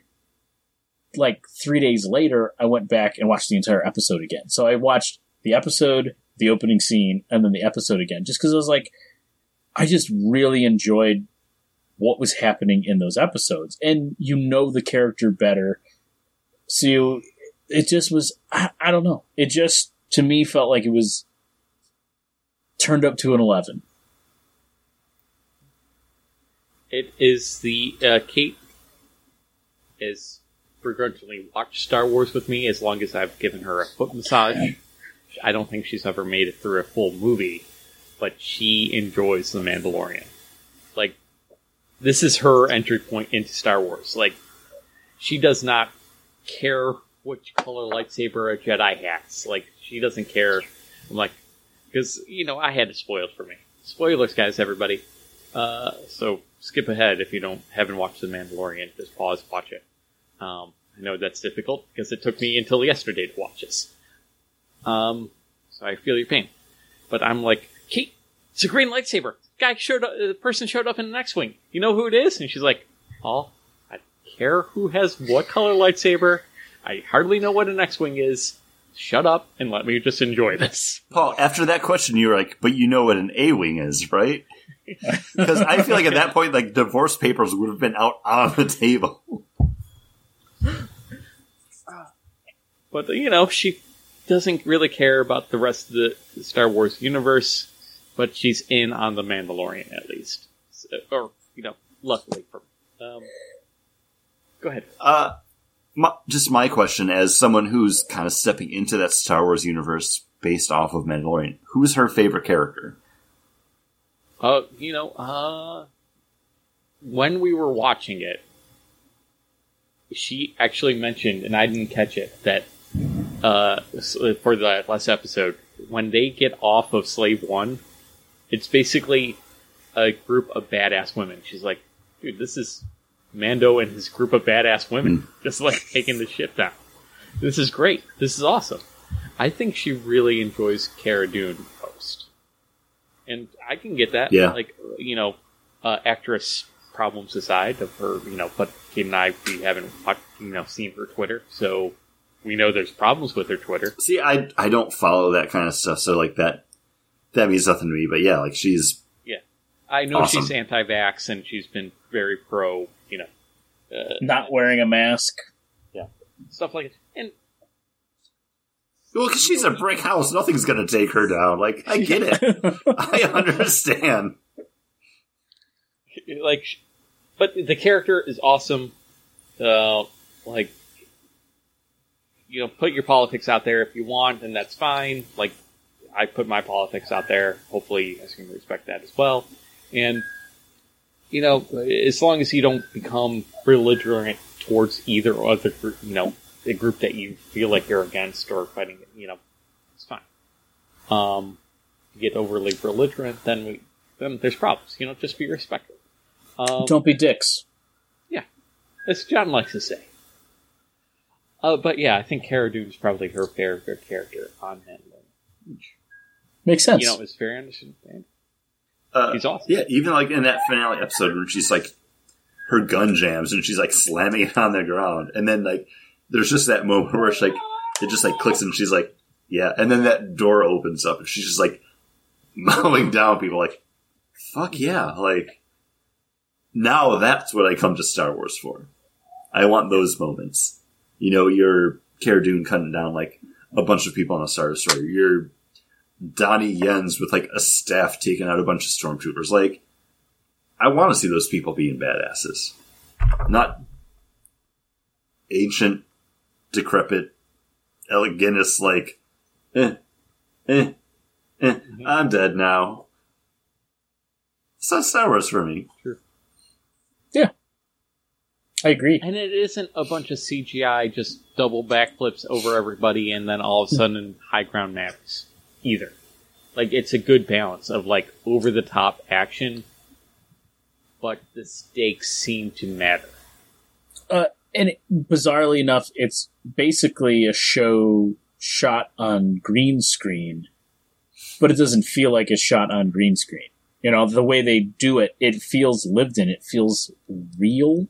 Because the actors can see the environment they're in. Yeah, and it's- screen. just being in a big green room. Uh, and I know things have changed. I mean, I know most of like Avengers, uh, the last two movies were shot on green screens and nobody was really wearing suits, but there's something that just feels really just lived in and worn. And it's one of the things that I really like is just, you couldn't tell that it, they weren't in an actual physical location. When you say like, "Oh, they- they're not really in the desert," I'd be like, "Come on, dude! Well, I saw them in the I desert." if you guys had a chance to watch the uh, the Gallery Mandalorian season two special that they put out. Um, Did not. so previously for Mandalorian season one, we got a docu series that kind of was broken into I think six parts where it was like producers and directors of the Mandalorian sitting down to talk about how they made the show. On Christmas Day, they did release Gallery season two, which is basically just like a two hour one off where it's them talking about the making of season two, but they kind of work through it chronologically by episode. Um, and they did actually push the limits of what they could do on the volume with bringing in more physical stuff. And then when they realized like, well, this is really testing our limitations, they would go out to their backlot and film things. And if they were testing that, they would go to a location, literally like one location, uh, when the Dark Troopers are attacking Grogu while he's on the like the Seeing Stone. I I enjoyed watching the making of special almost as much as watching Mandalorian season two because there's just so much goodness in there and so much care that you can see come out from the people making the show that it makes sense that like yes this is why the show is so good because this isn't just a paycheck for people Jon Favreau and Dave Filoni are sitting there behind the scenes making weird random Star Wars references to each other. Like, oh, should should Mando say Maclunkey? Oh, oh, I- don't think he would say Maclunkey at this point. Maclunkey is something that Lucas just put in on the last re-release of Star Wars: A New Hope that wasn't put out anywhere besides Disney Plus when Greedo gets shot. Like, these are people that are in the trenches for it have a love but also a respect for the franchise and want to usher it into that next generation. But they did squeeze a Maclunkey. They do. Um, but it's it's fantastic. Uh, the only reason that this wasn't my number one is because there's something that I've gone back to rewatch multiple times again and again. Uh, but before we get to that, I, spoilers because this is my number two. It was your number one. What was your number two, John? Uh, my number two is Onward. Really? Okay, you have my attention now because I I'm intrigued by this. Uh, I love Onward. My son loves Onward, which means I've watched it uh, multiple times, but I probably would watch it multiple times even if I didn't have a small child that I could have him tune out for an hour or so while watching it. Um, we watched this, we bought this when it came out streaming and knowing that like a week later it was going to be free on Disney Plus, it would be a movie my wife and I would have gone to see in the theater anyways. So paying the 30 bucks for it, movie tickets, popcorn price, Yeah. all that would have done it. So we bought it, watched Onward, and then um, I thought it was great. I loved it. And then when it was up on Netflix, it was just that simple thing of just being like, or not Netflix, uh, Disney Plus. It was just like, yeah, I'll, I'll put it on again. And it's a movie I've gone back to multiple times. And it's that thing that's like, do you want to watch Grayson? Do you want to watch Onward? And he's like, Sharks. I want to watch Sharks. And I'm like, I'm going to put it on anyways. And we might not, we'll never be able to get through the whole movie, but we get through bits and pieces and then we turn it off and he goes and run around and play or I put him down for a nap. But later that night we'll watch another 15 minutes of it. But it's one of those things that I thought like what was one of my favorite things watching this year that came out this year? It's definitely onward. Onward was the last movie that I saw in theaters before everything shut down. And it was a case of, oh, I go see every Disney movie when they come out in theaters.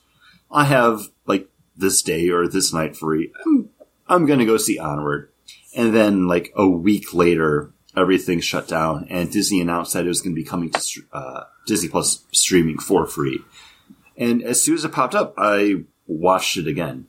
So I think I got my money's worth out of it actually paying to see it in the theaters, but then also I think I've watched it twice now since it came out on streaming platform like that week and then again afterwards just as something to kind of have on.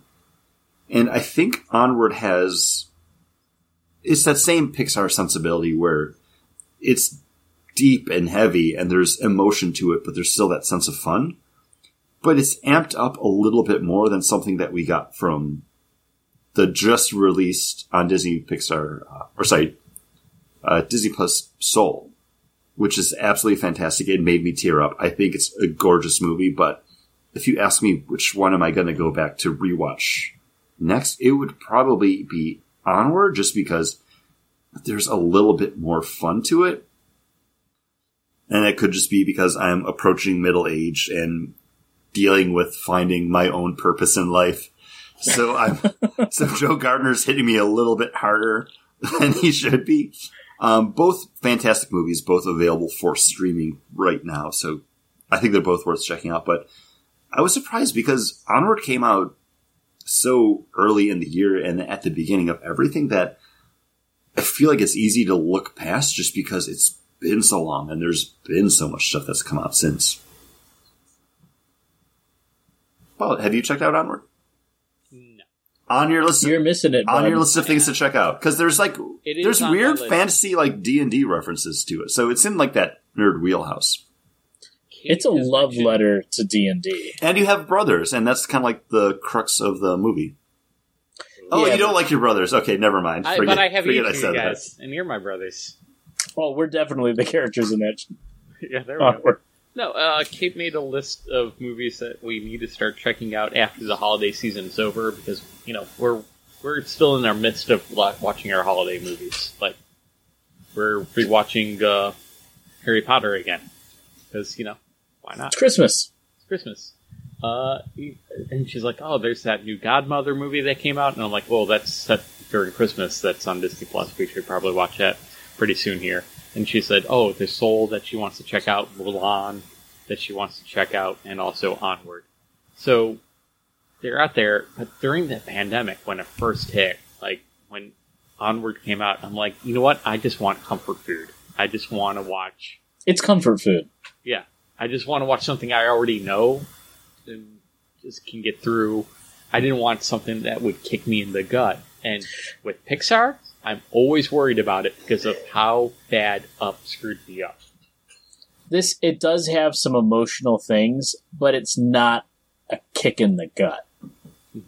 Well, that's the thing is I need to be in the mindset and emotionally prepared for it because I finally watched Up during the summer the second time, and I'm like, oh, this is actually a pretty good, fun movie because I knew the emotional wrenching that would happen in it.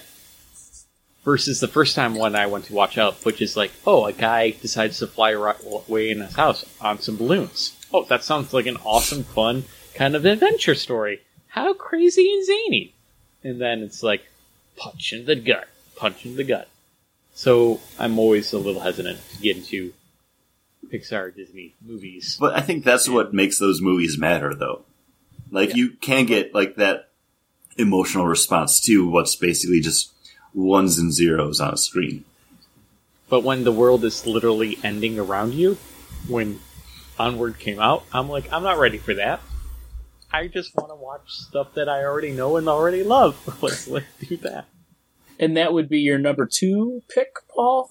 Uh, actually, my number two pick is the way that I've been able to kind of supplement socializing. Uh, before the end times, I used to go to a board game meetup every once in a while.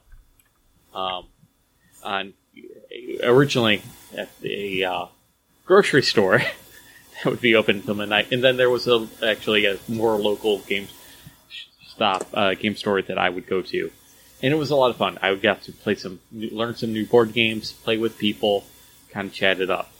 Uh, Twitch uh, streaming has kind of filled that gap for me during this these uh, you know everything shut down, and you definitely don't want to be sharing uh, pieces of board games with people that you're not immediately in a relationship with.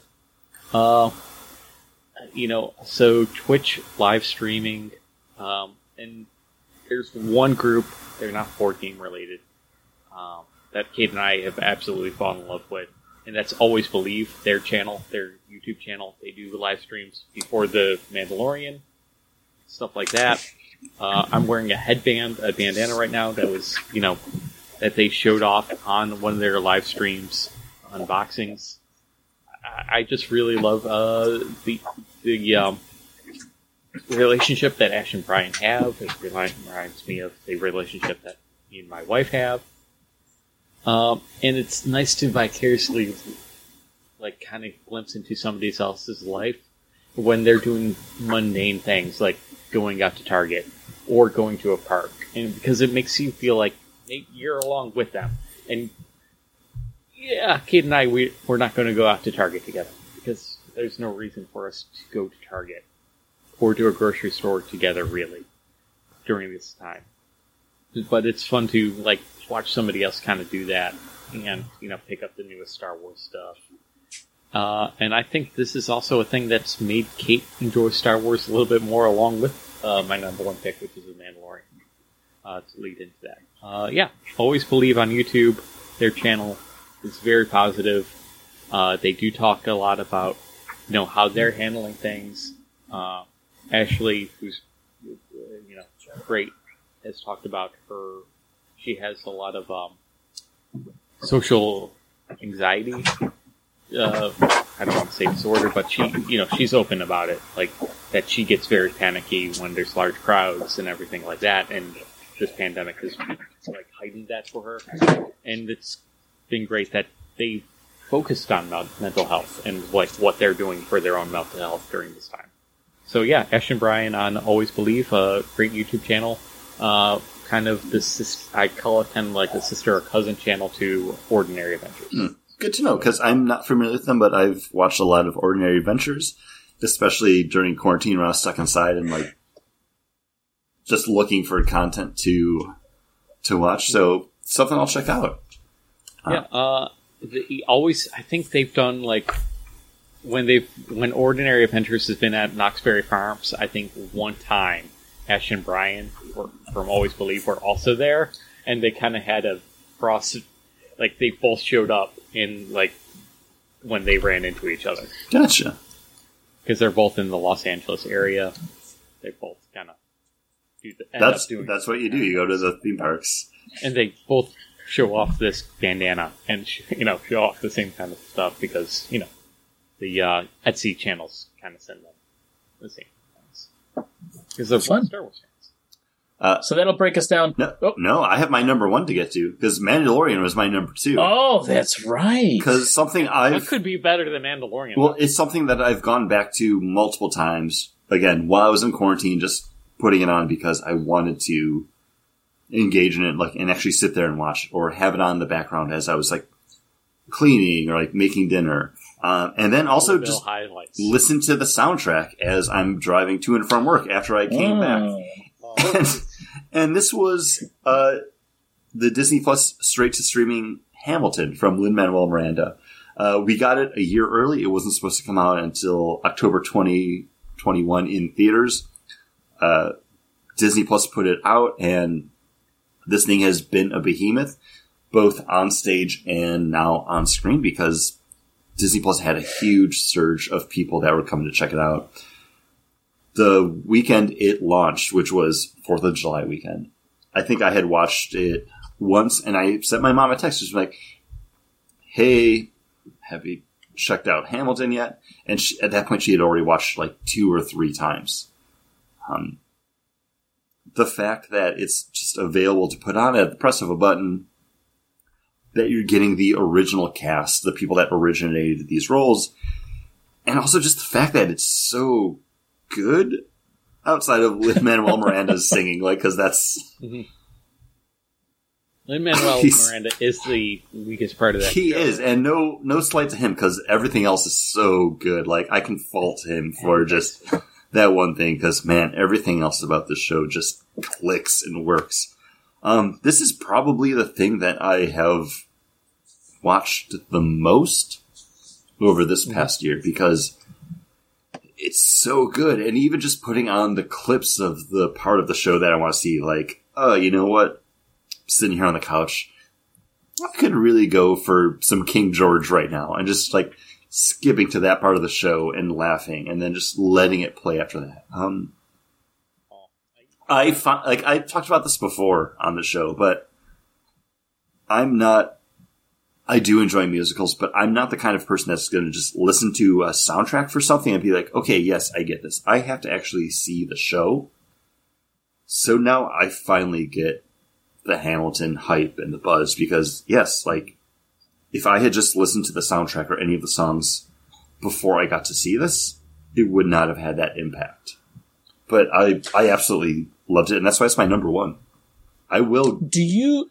oh, go ahead, I was gonna say, as much as I love Mandalorian, and I will rewatch it, that's kind of an event feeling for me. Where like, if I want to rewatch Mandalorian, it's going to be like when I used to want to go back and rewatch Lost or Buffy the Vampire Slayer, where I'm putting it on to sit there and like absorb it all. Hamilton, I can just put that on and enjoy it in bits and pieces because it just it works so well, even in those like little clips.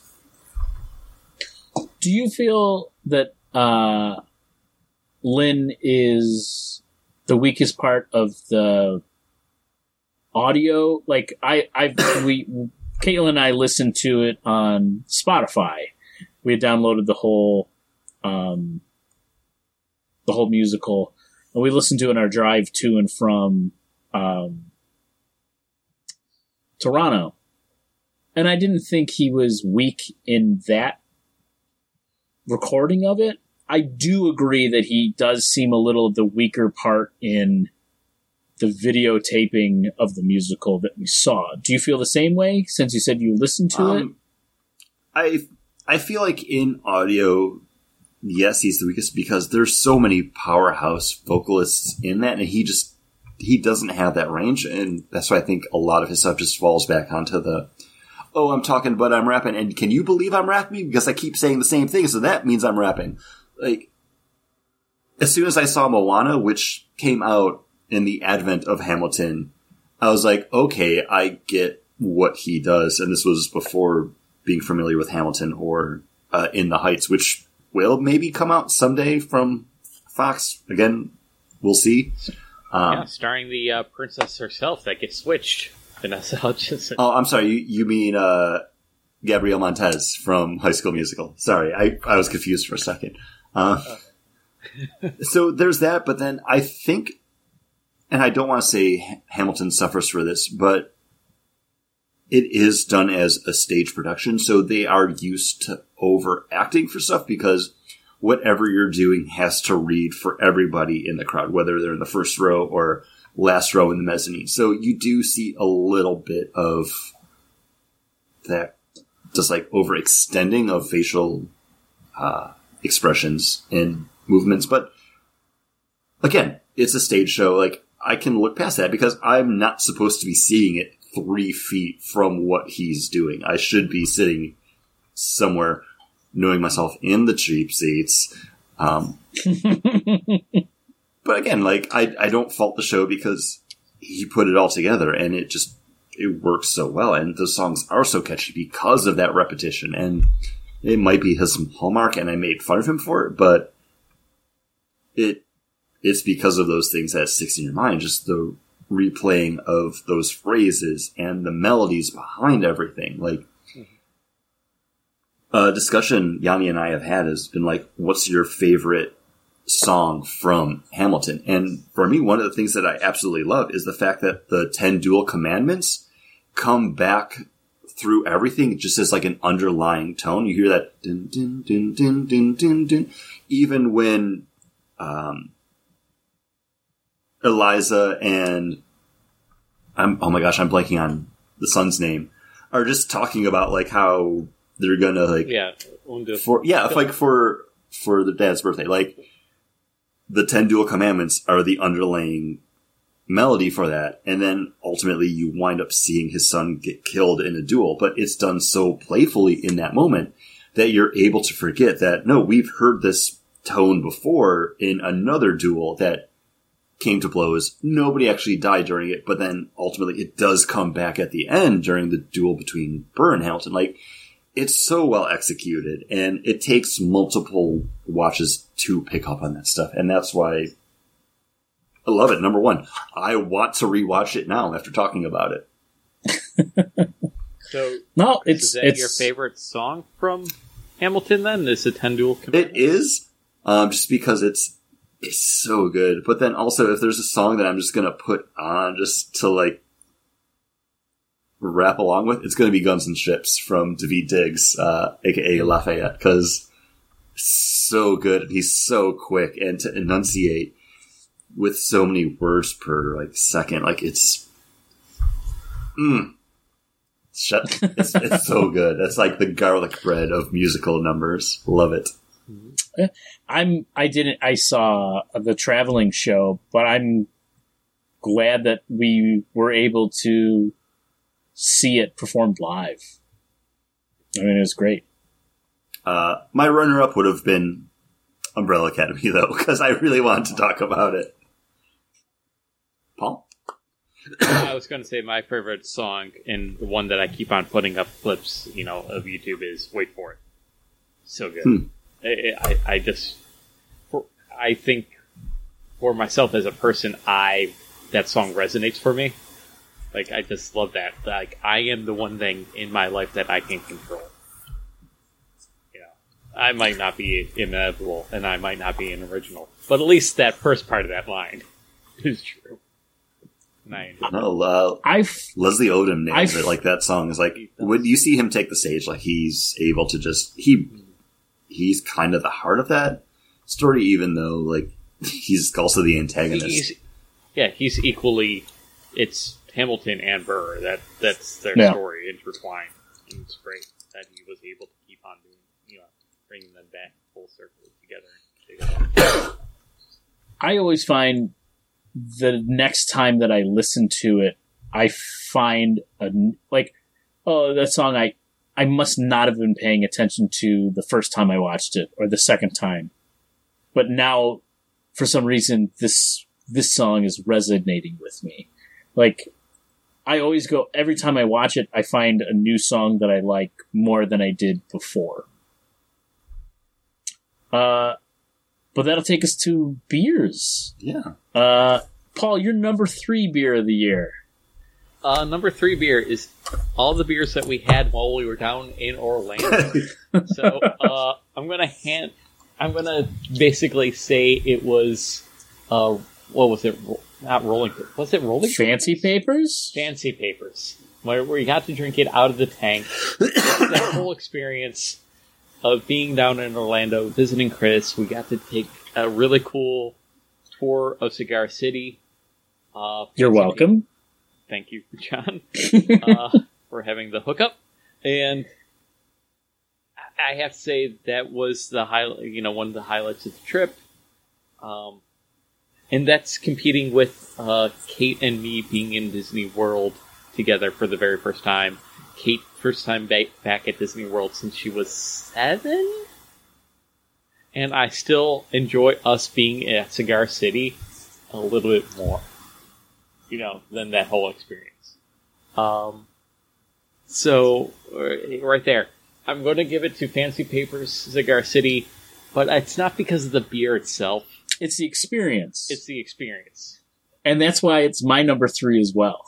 Oh, thank goodness! I thought I was being a cheat ass cheater, like somebody Uh, that would pick all the movies for like their pick of Christmas movies for a list of what they watch. But uh, I'm, I'm glad that, or maybe I am a cheater because I'm. You are a cheater because you're the reason I feel I'm able to do that. Uh, this was mine too. One, I gave the beer uh, four out of five stars. I thought the beer was excellent. And my point was going to be the experience of sharing that tour with you guys because we've we've been on brewery tours, but we've never been. It was you know, Mhm. Kate was there, but like the three of us one on one with a higher up of the brewery taking us through opening up that tank and drinking out of it. Not to be sound like a jerk, but I've I've had that experience before and I was so happy that I was able to experience that with you guys because Bagged and Board came out of us being craft beer fans, but doing the show cemented us even more in being craft beer fans because I don't like drinking beer on my own. I like being able to sit down with my friends or my wife and discuss the beer that I'm talking about. That's how I want to drink. And for the fact that we were able to do that as the, the trio, uh, really cemented something in me that was like, you know, this is, I'm glad I was able to have this experience with you. I was glad I was able to share it with you guys. And I just thought we, it was a great kickoff to that whole brewery weekend that we had. And I bought, I bought a six pack of the beer too because I thought it was that good. Uh, And then when we went back down to Tampa, uh, was it t- back to Tampa to the uh, butcher shop? And then we went and grabbed a couple beers at the the brewery that was right near it. 1010. It was in or- Orlando, not in Tampa. Oh, okay. But yeah, But we had to drive. It, it was a, still a, a drive. yeah, from It where was you still a were drive from where we downtown were. Orlando is a bit of a drive. You're like at least like forty. it was like, minutes. yeah, 30 minutes. Yeah. But uh, yeah, I, I enjoyed that experience as well. That whole weekend. But I think that's the. If I had to put one star, that that's it. Like, and I had to attach one beer to it, it would be that because that kind of highlights the experience. Uh, Every beer that we had. I will say Yeah. I'm glad that's on your list because I didn't have it on mine, and it's of no fault of the beers, but I have seen that on the shelves at my local beer store, but I haven't picked it up because I've just been like, well, there's no way it's going to be as good as having it directly from like the tank. Like it's it's not going to be as good. Like I'll drink it and I'll still probably enjoy it, but a lot of it just does owe itself to that experience of getting walked around from Clay and talking to him about just their beers and how they got started and their distribution footprint and just like their process, uh, while having a tasty, tasty IPA on top of it. Why they're boxing their six packs instead of just doing the you know uh, plastic The- toppers. The rings. yeah. Um, yeah, if I see it out in this because it's not here. It has never come up here. Um, if it's still, But it- if it still exists here, because I, I, I don't walk. want you to send no. I walk past the the Cigar City stuff because it's one of those things like I can just get it fresh on tapped at pretty much like at any bargatory bar here, so I don't feel the need to like pick it up because I can go into like any sandwich shop and be like, "Oh yeah, give me give me the muffaletta and uh, I'll have a a Jai Alai." Like it's just it's a thing that's just there. I do love a muffle. It's really good. You got to go light on that Such olive, though. Oh, yeah, yeah, yeah. Yeah, I'm I'm not a big fan of olive, so like a little bit can overdo it just with like that salty saltiness. But if I ever see fancy papers up here in Buffalo, I'm going to pick up a six pack of it, Oh, I would grab it in a heartbeat. and I will drink it and be happy and for the memory of it, not so much for the beer of it. Um, and I'm sure Kate would be happy to have it too because She really liked it too. Yeah. I gave her the rest of mine. well, Kate will drink any drink you hand her. Well, she didn't like that beer wasn't on tap, Mhm. and there was no other beers that interested her because most of the beers were all barrel aged beers when we were down there. So I graciously, She liked the margarita Gose though. Oh yeah, yeah. But uh, I gave I gave her the rest of mine, and then I bought a six pack, and I think we drank it with our steaks, and then I took three or two home. All right. Uh, that was Chris, your what- three. My number three. Chris, what's your number Um, three? My number three, I'm going to go to a beer from Cider Brewing, and this is going to be their strawberry cider. Uh, That was really it's good. it's so good, and recently they put out their cinnamon roll inspired cider, which was cider brewed with cinnamon, vanilla, and pecans. And I was chasing that, hoping it was going to hit like the same notes as this, which obviously it's not going to because it's a completely different flavor profile. But it just it missed something just because the strawberry cider just had that nice fresh strawberry taste. Like it wasn't just like a candy extract. Uh, this is something that I hope they do again. Their bare bones cider is still good, but this is that holy grail now. Like if they put this out again, I will stock up on it. Yeah, you were gracious enough to send us that, and it was phenomenal. I just remember loving that cider when you sent it to So- us, and we drank it on the show. So spoilers for me for my list. I basically went onto my Untappd profile, sorted all the beers that I drank this year. So from January 1st, 2020 to December 30th, 2020. And then I just sorted it by ranking. And I had four beers that I put at a five out of five. Um, and that was one of them. Who goes next, Paul? I It doesn't matter.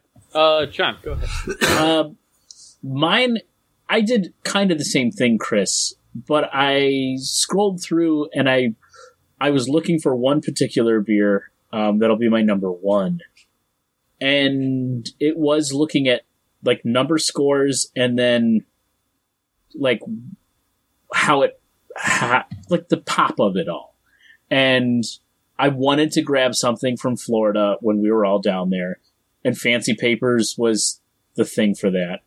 Um, but I, I wanted to say a beer from Resurgence, which is their Rainbow Sour, which I thought was excellent.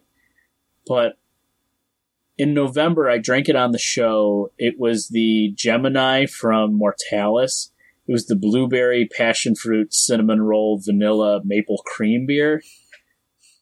And it's just, oh my god, that beer was so good the cinnamon, the blueberry. I mean, it tasted like a blueberry cobbler with cinnamon and a maple sweetness to it. It just was such a phenomenal beer that I can't not. I think it was my highest rated beer of the year as well.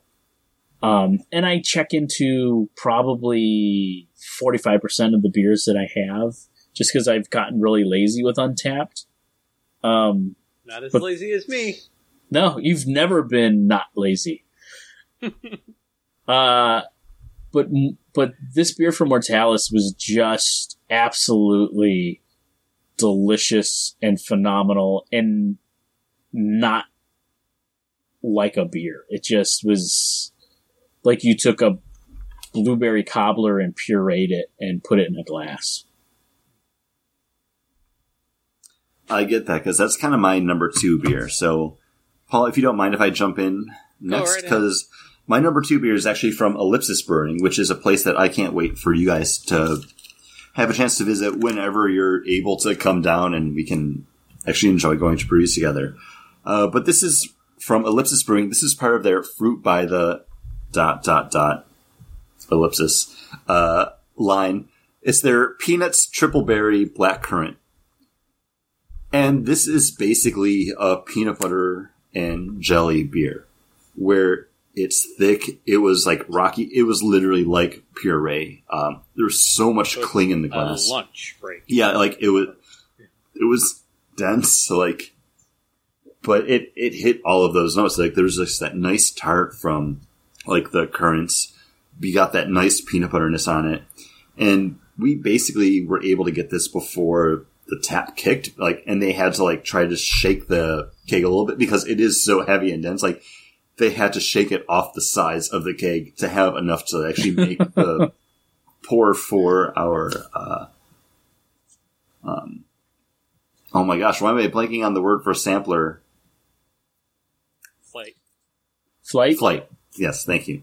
Um, but yeah, absolutely fantastic. I haven't had a chance to go back to Ellipsis since then, just because it is a little bit further away. It is kind of closer to MCO, the international airport here in Orlando, which is like double the time it would take me to get to Sideward. So obviously Sideward's just going to win because I can just drive there and get a sandwich and extra beers. Um, but yeah, Yeah, and uh, it's a perfect place for us to stop uh, right after we leave the brewery or we leave the airport. we will do that whenever it happens. Paul? Uh, I'm going to have to go. I, I, I did cheat, guys. I'm a darn dirty cheater. Uh, I'm going to go with 42 North. Uh, during the pandemic, they've opened up with a little beer tent, like right out front. You just pull up, you tell them what you want, they load it up, and you, you pop your trunk. They load it up in your trunk. You give them, you swipe the card. You don't even touch anything, and, and you can get what you want. Um, I've done it twice now, where I've just loaded up, got a bunch of their sours.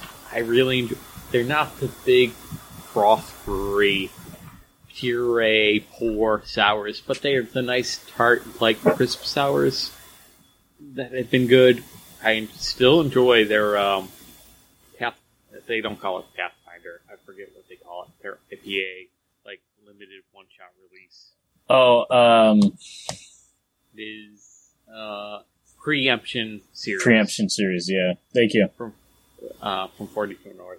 Still enjoy those. You know, so when they put something, it always seems every time I go, which isn't often, there's new stuff to get. There's a new sour. There's a new preemption series. There's a new something. Um, it, it's if I was cursed and was told that I could only go to one brewery here in the Buffalo area, I'd be hard pressed to pick somebody other than 42 North. It'd be close between 42 North, Thin Man, probably be mine, would be up there, and also Big Ditch. I think those are the three. So it would be Thin Man. I think I'd say Froth now because of the lollipop Yeah. sours, and I've like Caitlin loved those, and we've spent. I've probably spent more money on lollihop than I have on any other local beer. Uh, but if you take froth out, I would say Thin Man, Community Beer Works, and then Big Ditch. Like 42 North would be lower on my list because it's really Halt who goes there and the Peaches beer that I really like from them. Also, Froth is so far away from me. You know. Oh, it's it's the closest brewery to me. Yeah, yeah. It's like, and, and that's probably that might be why it's so high on my list right now. It's because it's it's an East Aurora. It's a good twenty minute drive, but it's not a hard twenty minute. Like if I, it's twenty minute if I take expressways, or it's twenty minute if I take the back roads. Like, it's an easy drive. Um, there. So, yeah. Um, the whole 42 North experience during this whole pandemic, if I had to pick one, it would be probably one of their Halt Who Goes There series of beers. Um, Chris, you got one. If you have 3D glasses, the old black and white. I do not. red, if you have the red and uh, blue 3D glasses, that's actually uh, a 3D glass or 3D can. I threw that can out already, and I don't have glasses, but it's cool to know that now. So thanks. Sorry. Should have packaged some It's okay. Uh, Paul, what's your number one? My number one is going to be the Harpoon League series. The whole Rec League series. Um, I've been trying to get into lower ABV, lower uh, calorie beers this year, and this has been my favorite. Um, of that kind of like realm. It's, I think each one of them was delicious, and great. I would pick up this pack as my constant to go to beer filler. Like if I'm watching the Buffalo Bills game, I would happily go to one of these beers, any one of them. And uh, yeah, and or a Tuesday, and I'm like just because unlike John, who wants to drink beer because he wants to share the experience with friends, I want to drink beer to shut off those voices in my head. And you know, they have some alcohol to them, but not a ton. And they have some calories, but not a ton. And this is the perfect beer to shut off all those different voices in my head. It's per, you know, and that's why uh, this is my number one. And I kind of feel bad that uh, you know the whole, you know, rolling paper or fancy papers wasn't number one, but you know, That's okay. It didn't even make my list, so I you still got to talk about it. That's fine. Yep. Chris, your number one. Uh, my number one is also going to be from Sideward Brewing, and this is their Double Mad, and this is a barley wine style ale that's been aged in bourbon barrels, and it's everything that I want in a bourbon uh, barrel aged beer. It was everything I wanted in a barley wine, but it also has kind of a special note for me because, again, I said before, I worked two jobs, one full time, one part time. I was furloughed from both of them. So from the middle of March until like the end of June, I did not work at all. So I was dependent on my stimulus check, which I did not get until the end of July. And then Florida, uh, unemployment benefits, which I didn't get until May. So I had no income coming in. I was watching my bank accounts every day, basically being like, okay, well, I can make a run to the store. I can get groceries. I'll still have enough money to pay rent for like the next three months. I'm good. I got this. But there came a time where I was like, you know what? I'm staying up until like six o'clock in the morning, falling asleep, waking up at like 10 o'clock and then just like playing video games, watching like YouTube or Disney Plus. Like, I need to just break the habit. So I actually went to Sideward Brewing got myself a couple beers to go, a couple crawlers, a sandwich. And that was my first time like going out and treating myself besides just like, oh, I need to get more spinach and like bread. Like my, let me go like five minutes away to my local grocery store. So sitting out on my porch and drinking this beer just hit me in all the right ways, not just because it was delicious, but also because it was just that break from living in the terrible world that was 2020 to just it's a wake up. yeah, call. it's just feeling normal. Like, wow, I got to go to a brewery. I got a sandwich. I got a couple really good beers because I just, I sat out there and I I had this. I got their Nar, which is their Mountain Dew inspired uh, Berliner Weisse. I got their Code Nar, which was the Code Red inspired Berliner Weisse.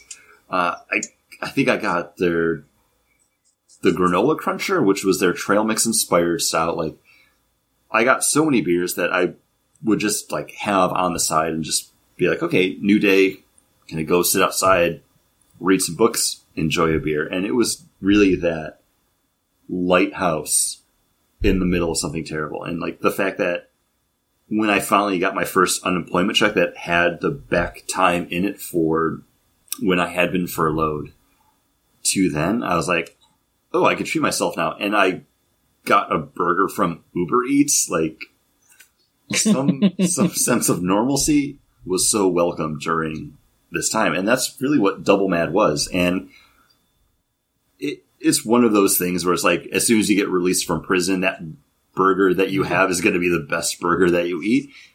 That's what this beer was. It also helps that it was just a really, coming out, really good beer. getting back out from the desert. Yeah. so that's my number one this year. And I hope they do it again because I, I would crush another crowler of that. Yeah, yeah, maybe they might might see it in four packs. Uh, my number one is going to be from Threes Brewing. Uh, this is a brewery that I really the first time I had them was probably this year, um, and this is the beer that makes me go back to or makes me try every beer that they have because I've super enjoyed just about everything that I have had from them. Their Pilsner is one of my favorite Pilsners, but Dare to Know, uh, their American style IPA, was a beer that I had on the show. I think I rated it like a 3.25, a three five.